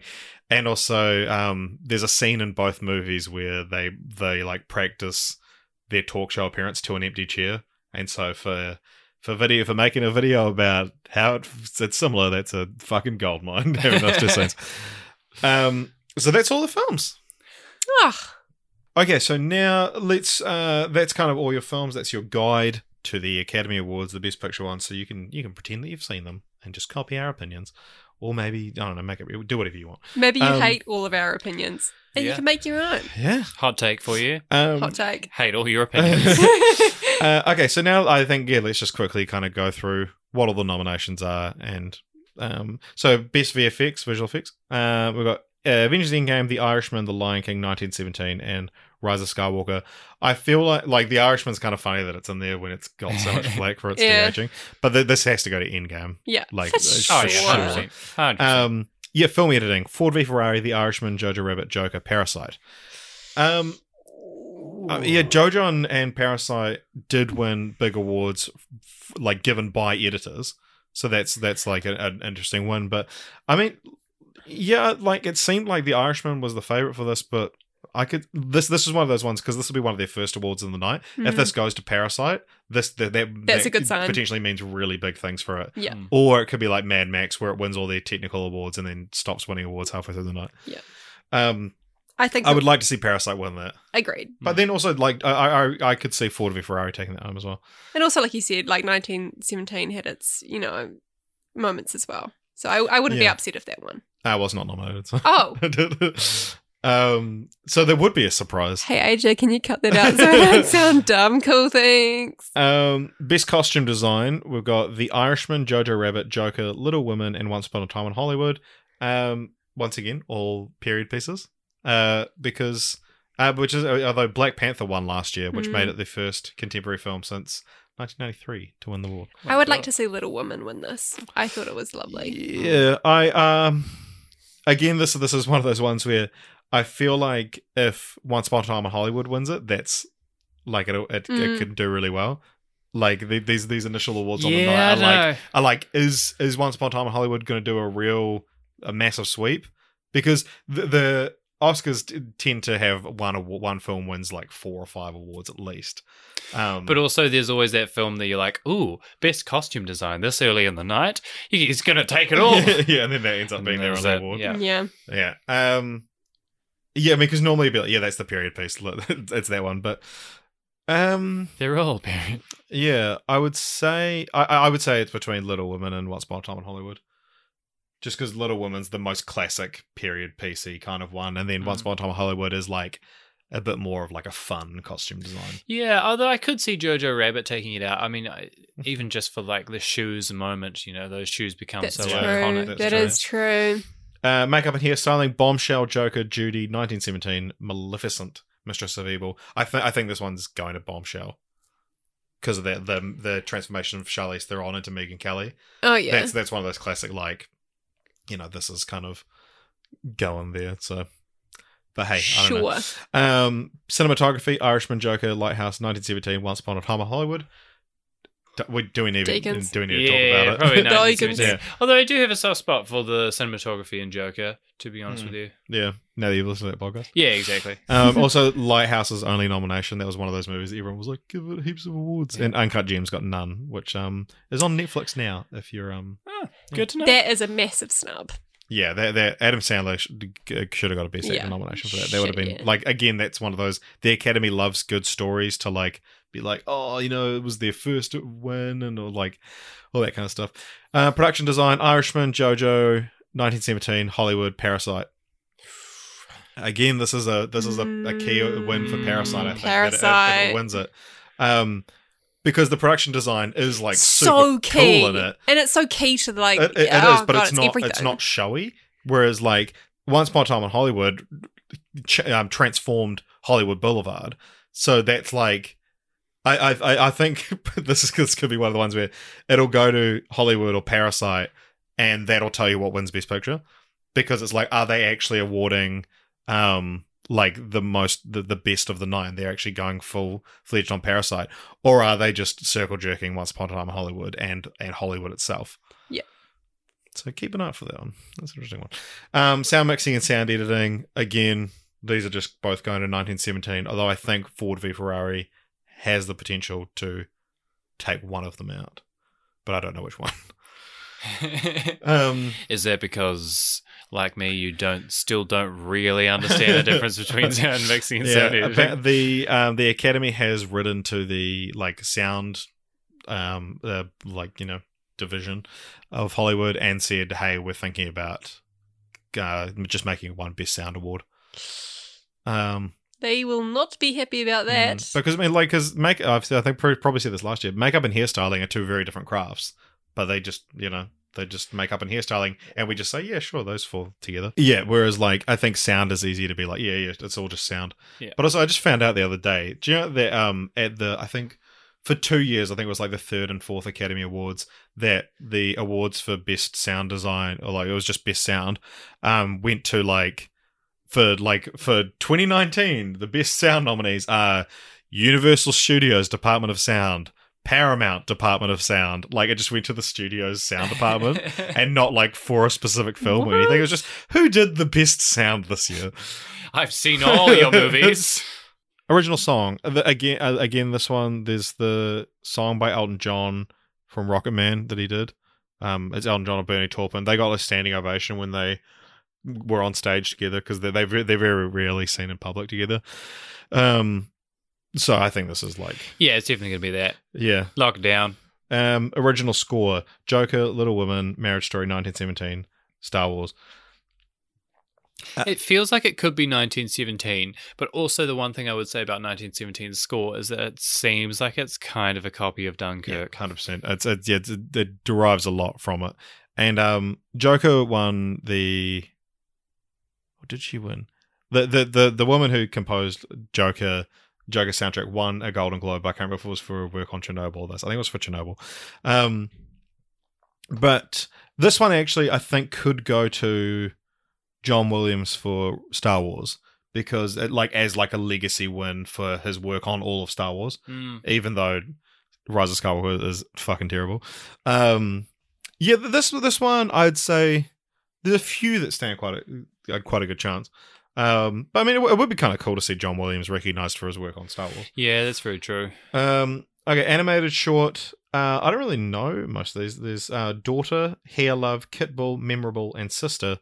Um, the uh, hair love is a really nice film. Yeah. It's about like, have you seen it? No. Uh, it's it's like about this this father um who's essentially like learns how to do his daughter's hair so that he can like be a good dad. It's just it's quite a nice little thing. It's available online. uh, live action short film. I, I I'm sorry, but I don't know any of these. Brotherhood, Nefta Football Club, Neighbors Window, Saria, and a sister. Couldn't tell you, but uh, yeah, it's, it's a very tight race. oh, it's a tight race. Um, yeah, no, couldn't tell you, but they're always they're always incredibly well made films. yeah, although the the one that won last Yeah, year, yeah, yeah, the, the skin one, there. Yeah. Um, which uh, look up the plot of Skin, the um best live action short film from last year, because it's you think that um Green Book is the worst um like commentary on race of 20, 2018. Oh boy. Um, best documentary short subject short subject again. I don't know all these ones, but in the absence, learning to skateboard on a war zone, life overtakes me, St. Louis Superman, walk, run, cha cha. Uh, could go to any of them. I like the, the name St. Louis Superman. I could be wrong, but I feel like learning to skateboard in a war zone is If you're a girl. if you're a Sorry. girl is maybe directed by a New Zealander. Carol Dysinger. Uh, maybe I'm wrong. I feel like recently I saw that she was there was a woman who had created a um, short film about um, yeah about a girl who was into skateboarding. No, maybe it's not. Maybe it is. Who knows? It's hard Who to find knows? information on these people. Um, They don't tend to be uh, big famous people yeah. creating shorts, Yeah. unlike Taika Waititi, who turned his nomination into. He became famous. yeah, and Peter Capaldi. yeah, exactly. Um, so, uh, best international feature film. This isn't even a fucking competition, but let's list them anyway. Corpus Christi from Poland, Honeyland from uh, uh, Tur- Macedonia and Turkey, uh, Les Miserables in, uh, from France instead of Portrait of a Lady on Fire, which was one of the best films of the year. Um, although I haven't seen Les Miserables, so it could be even better. Um, it's it's it's like it's just the title. It's not actually an adaptation of the story. Um, Pain and Glory uh, from Spain, which is really good, and but it doesn't it pales in comparison to Parasite, uh, which obviously is going to win because it's the only one nominated for any other awards. One hundred percent.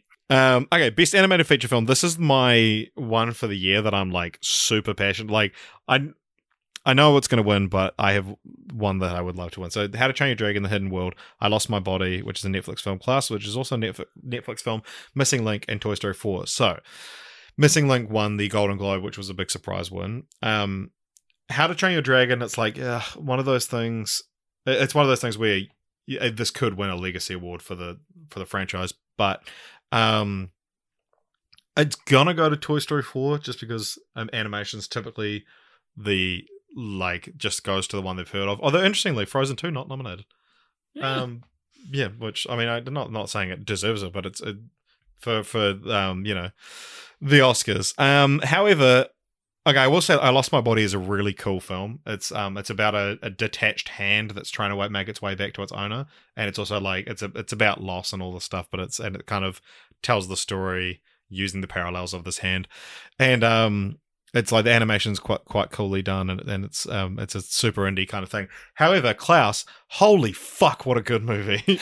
oh my god, have you seen Klaus? nah. Oh my god! If you if you're listening to this or you're in this room and you haven't seen Klaus, go watch it. It's so so fucking good. Like so, we we cover. If you haven't listened to the episode, we cover um, Netflix Christmas movies on this podcast, which are normally, um, you know, have Vanessa Hudgens in them, and they're like some shitty like Hallmark romance. And then one of them is this animated movie Klaus, and we, and I was like, okay, it actually looks kind of good. And I watched, and I was like, this isn't just good for like Netflix. It's not just good for Christmas. This is a fucking good movie. It's like the animation is beautiful. It's a traditionally like it's a 2D animated film, but it looks like it, it's kind of like into the Spider Verse, like that two and a half D, like really nice use of shading and everything like that. Um, and it's just the most beautiful story. It's a Christmas film. It's about kind of tells the origin of Santa Claus. Um, and you could you could show this to your like four year old, and it wouldn't like spoil the myth of Santa. And but it but it also doesn't like talk down to you and be like, "Hey kids, Santa's real." Like it, it finds this perfect balance, and it's one of the best films of the year. Definitely the best animated film of the year, in my opinion. Um, and that's the one that I'm going to go fucking mental if it wins. um, so, uh, adapted screenplay: Irishman, Jojo Rabbit, Joker, Little Woman, and The Two Popes. Um, uh, Kiwi, uh, Anthony McCarten Yeah. for The Two Popes. Yeah, th- that's interesting one because I feel like Ty- yeah, Taika stands not too bad a chance for Jojo Rabbit, um, based on Caging Skies. Um, but I think probably Little Woman for this Yeah. one. Um, just because it is like the Academy, uh, even though they didn't nominate her, they do really like Little Woman and, and Greta Gerwig, and it's like uh, updating a classic novel as well, and not like not modernizing it, but just kind of like a new, a fresh take on it. Reinvigorating it. Yeah, and I think that that's like kind of a lot of the critics are saying that that's like one of the one of the best things about it is Mm. this this fresh take. Um, original screenplay: Knives Out, Marriage Story, 1917, Once Upon a Time in Hollywood, and Parasite. Um, the uh, it's interesting. 1917 nominated when it's not really like known for its script. Yeah, exactly. I But- can imagine what that screenplay looks like. Mm. It's just like and they walk through the mud and then and then it's, it's happens. 20 minutes later. Yeah. Um, yeah, it is interesting because that's one of those ones that the fact that it's nominated for that is like like we were saying about how that's a key like these are key wins for Parasite Once Upon a Mm. Time Hollywood. That's almost a key. Even the nomination is key because it's like it's really hard to win without at least a nomination for screenplay. Yeah. Um, unless you know it's like the artist, I think, um, which might have even had one. Um, but yeah, I mean, I, I would have said, and I think I did say earlier on that Marriage Story probably stands a good, pretty good chance. But yeah, feels like Once Upon a Time in Hollywood. Yeah. It does feel like a very tight category, though. I mean, probably Knives Out or 1917, you'd say would be out of the running. But I really love the the screenplay for Knives Out. I thought it was really interesting. Yeah, Um. Yeah. Yeah. I. Hmm, I would say probably Marriage Story or Parasite. To be honest with you, I don't know if Once Upon a Time in Hollywood.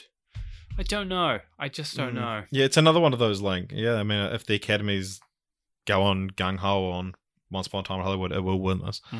Um, okay, now it's interesting um, getting to Best Actor, Best Actress, Supporting Actor, and Supporting Actress because these are as locked as they've ever been going into it. So uh, let's go Supporting Actress. We've got Kathy Bates for Richard Jewell, Laura Dern for Marriage Story, Scarlett Johansson for Jojo Rabbit, Florence Pugh for Little Women, and Margot Robbie for Bombshell. Uh, this is going to Laura Dern. Um, and if there's a surprise upset, it's going to go to Margot Robbie for Bombshell. She's she's second place Interesting. essentially. Um, You don't think Florence Pugh is second place? uh, in my heart, she's first place. She's first But, by a um, mile. Uh, and I mean, even even ScarJo and um and Jojo Rabbit, Scar Jojo Rabbit. Mm. Um, but yeah, um, supporting actor Tom Hanks in Beautiful Day in the Neighborhood, Anthony Hopkins in Two Popes, Pacino and Pesci for The Irishman, and Brad Pitt for Once Upon a Time in Hollywood. Again, this is just going to Brad Pitt, no question about it. Um, although I think probably Joe Pesci is still second. So if there, if there is an upset for any of these, you know, uh, best actress Cynthia Erivo for Harriet, the only um, person of color nominated. Um, Scarlett Johansson for Marriage Story, Saoirse Ronan for Little Women, Charlize Theron for Bombshell, and Renee Zellweger uh, for Judy. Again, this is going to Renee Zellweger. However, I would say ScarJo and Charlize are tied for second. Hmm. Uh, best actor Antonio Banderas, Pain and Glory. Uh, Leo in Once Upon a Time in Hollywood, Adam Driver in Marriage Story, Joaquin Phoenix in Joker, and Jonathan Pryce in The Two Popes. Uh, Joaquin Phoenix is winning this. However, I would say Adam Driver is second. Um, it's interesting because this uh, happened two years ago when uh, the winners were Frances McDormand, Sam Rockwell, um, Allison Janney, and Gary Oldman. That it was like they won every single award leading up to it, and it's like you know, it's it's not even a competition. Yeah. really. Is that what happened this year as well? Yeah, it's like they've they all four of them have won everything. Yeah. Um, Kind of a shame, really, when you get to that level of consensus. Yeah, it, is. it makes it a lot less exciting. But because like, um, well, yeah, like, because there's a couple of them that you would think, uh, you know, groups of actors would pick differently, but even them they're Mm. picking the same. Because um, in that 2017 year, there was a couple of ones that picked Timothée Chalamet over Gary Oldman, but I mean, it was still pretty much going to Gary Oldman. Mm. Um, whereas th- this year, it's like they're all just going to the same one, and and I think it's you know people being like, yeah, Brad, Brad's always great. Yeah, let, let's let's give him this one. Um, and so I think there is a couple like that. Joaquin's the same. Um, all right, best director: uh, Martin Scorsese for The Irishman, Todd Phillips for Joker, Sam Mendes for 1917, Quentin Tarantino for Once Upon a Time in Hollywood, and Bong Joon Ho for Parasite. I mean, yeah, this is an interesting one. Uh, It, I feel like Scorsese and Phillips are out. Yeah, yeah. Even in my heart of hearts, they're probably Yeah. out. But um, yeah, Mendes, Tarantino, and and Bong. This could go to any of them. Yeah, it could be any of them. Has Bong won any sort of major ones coming into the race? Um, well, because things like the the Palme d'Or and, and stuff go to um Best go to the filmmaker. I think like like it's the it's the same way in this. Yeah, they go to the producers. Yeah. Um, but I mean, let's have a look uh to see if um international awards. Um, best director. Oh, he's got a few like pending ones really. Right. Um, nominate. Yeah, didn't win for the Directors Guild, which I guess is a big one. Yeah. Let's see who won that. I'm guessing Sam Mendes. Yeah, Sam Mendes won that for 1917. Um, So probably yeah, is a lot. I, would say yeah, he, he's Yeah. probably. A, I I keep kind of forgetting about how how much 1917 is like a favorite at this Oscars. Um, because you don't think it's that amazing a movie, or well, I think I think it's just because I've always been like, Once Upon a Time in Hollywood's going to win it, and in my heart, I'm like, I want Parasite to win it. Hmm. But I forget that like there is a massive like um push for 1917, and so for Best Picture, we've already covered these, but Ford v Ferrari, The Irishman, Jojo Rabbit, Joker, Little Women, Marriage Story, 1917, Once Upon a Time in Hollywood, and Parasite. having not seen Parasite, I would say I'd like Once Upon a Time in Hollywood to win, Mhm. but probably I would be more than happy if Parasite won, mm, if, if nothing else, because it's actually an interesting choice and Mm, probably would the right It choice. would be the first um ever foreign film to win. wow. Yeah. Um, foreign language film, I should say, um, because the artist is a French film, but it only has one line of dialogue and it That's is in. English.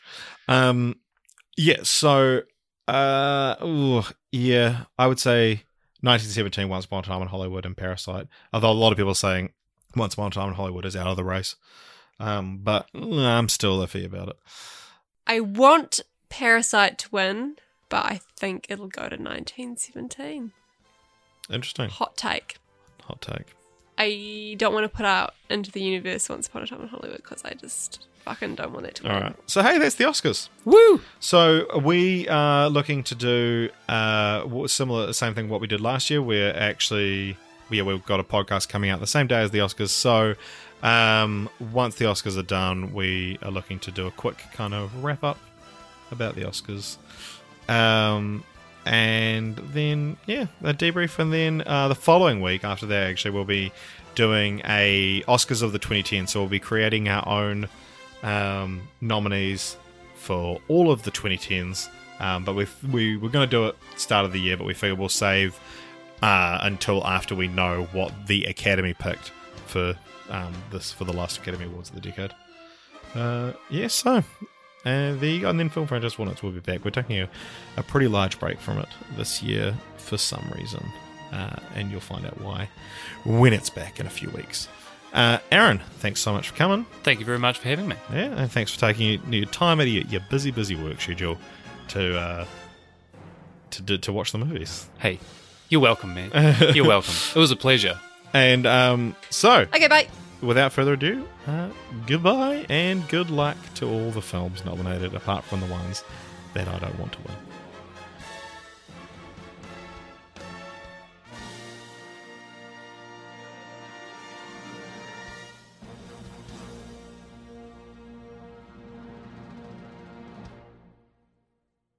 Jeez, AJ, that was a pretty dark note to end the podcast on.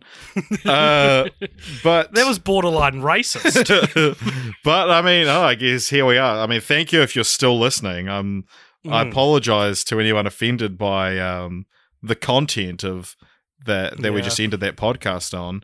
Um, so anyway, this is our new live segment, the uh, the post credit scene where we uh, react in real time um, at the same time as the uh, as we do the rest of the podcast.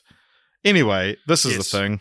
Uh, what is it, AJ? So yeah, the, the over on patreon.com slash show, those who donate five dollars or more are allowed to send us a question or a challenge or whatever for a post credit scene um, for us to discuss.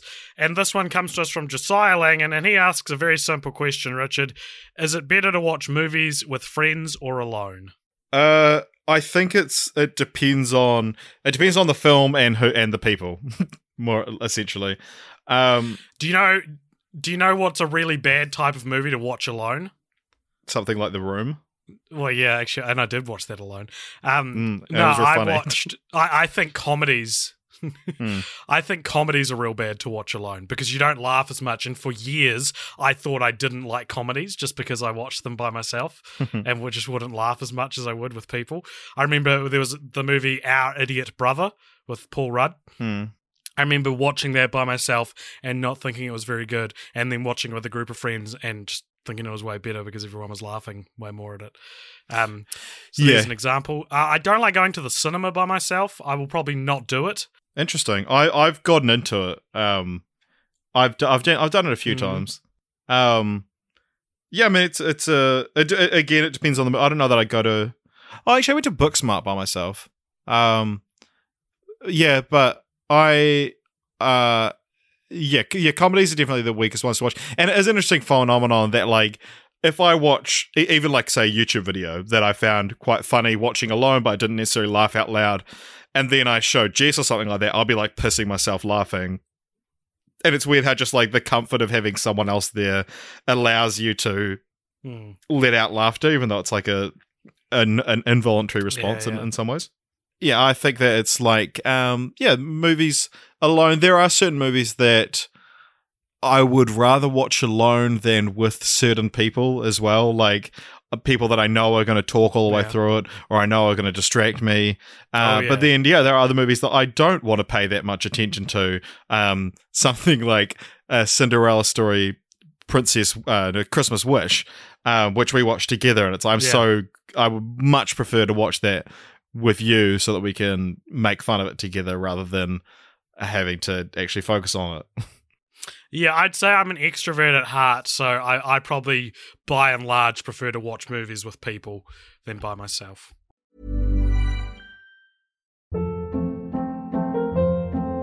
Hold up. What was that? Boring. No flavor. That was as bad as those leftovers you ate all week. Keke Palmer here, and it's time to say hello to something fresh and guilt-free. Hello Fresh. Jazz up dinner with pecan-crusted chicken or garlic butter shrimp scampi. Now that's music to my mouth. Hello Fresh. Let's get this dinner party started. Discover all the delicious possibilities at hellofresh.com.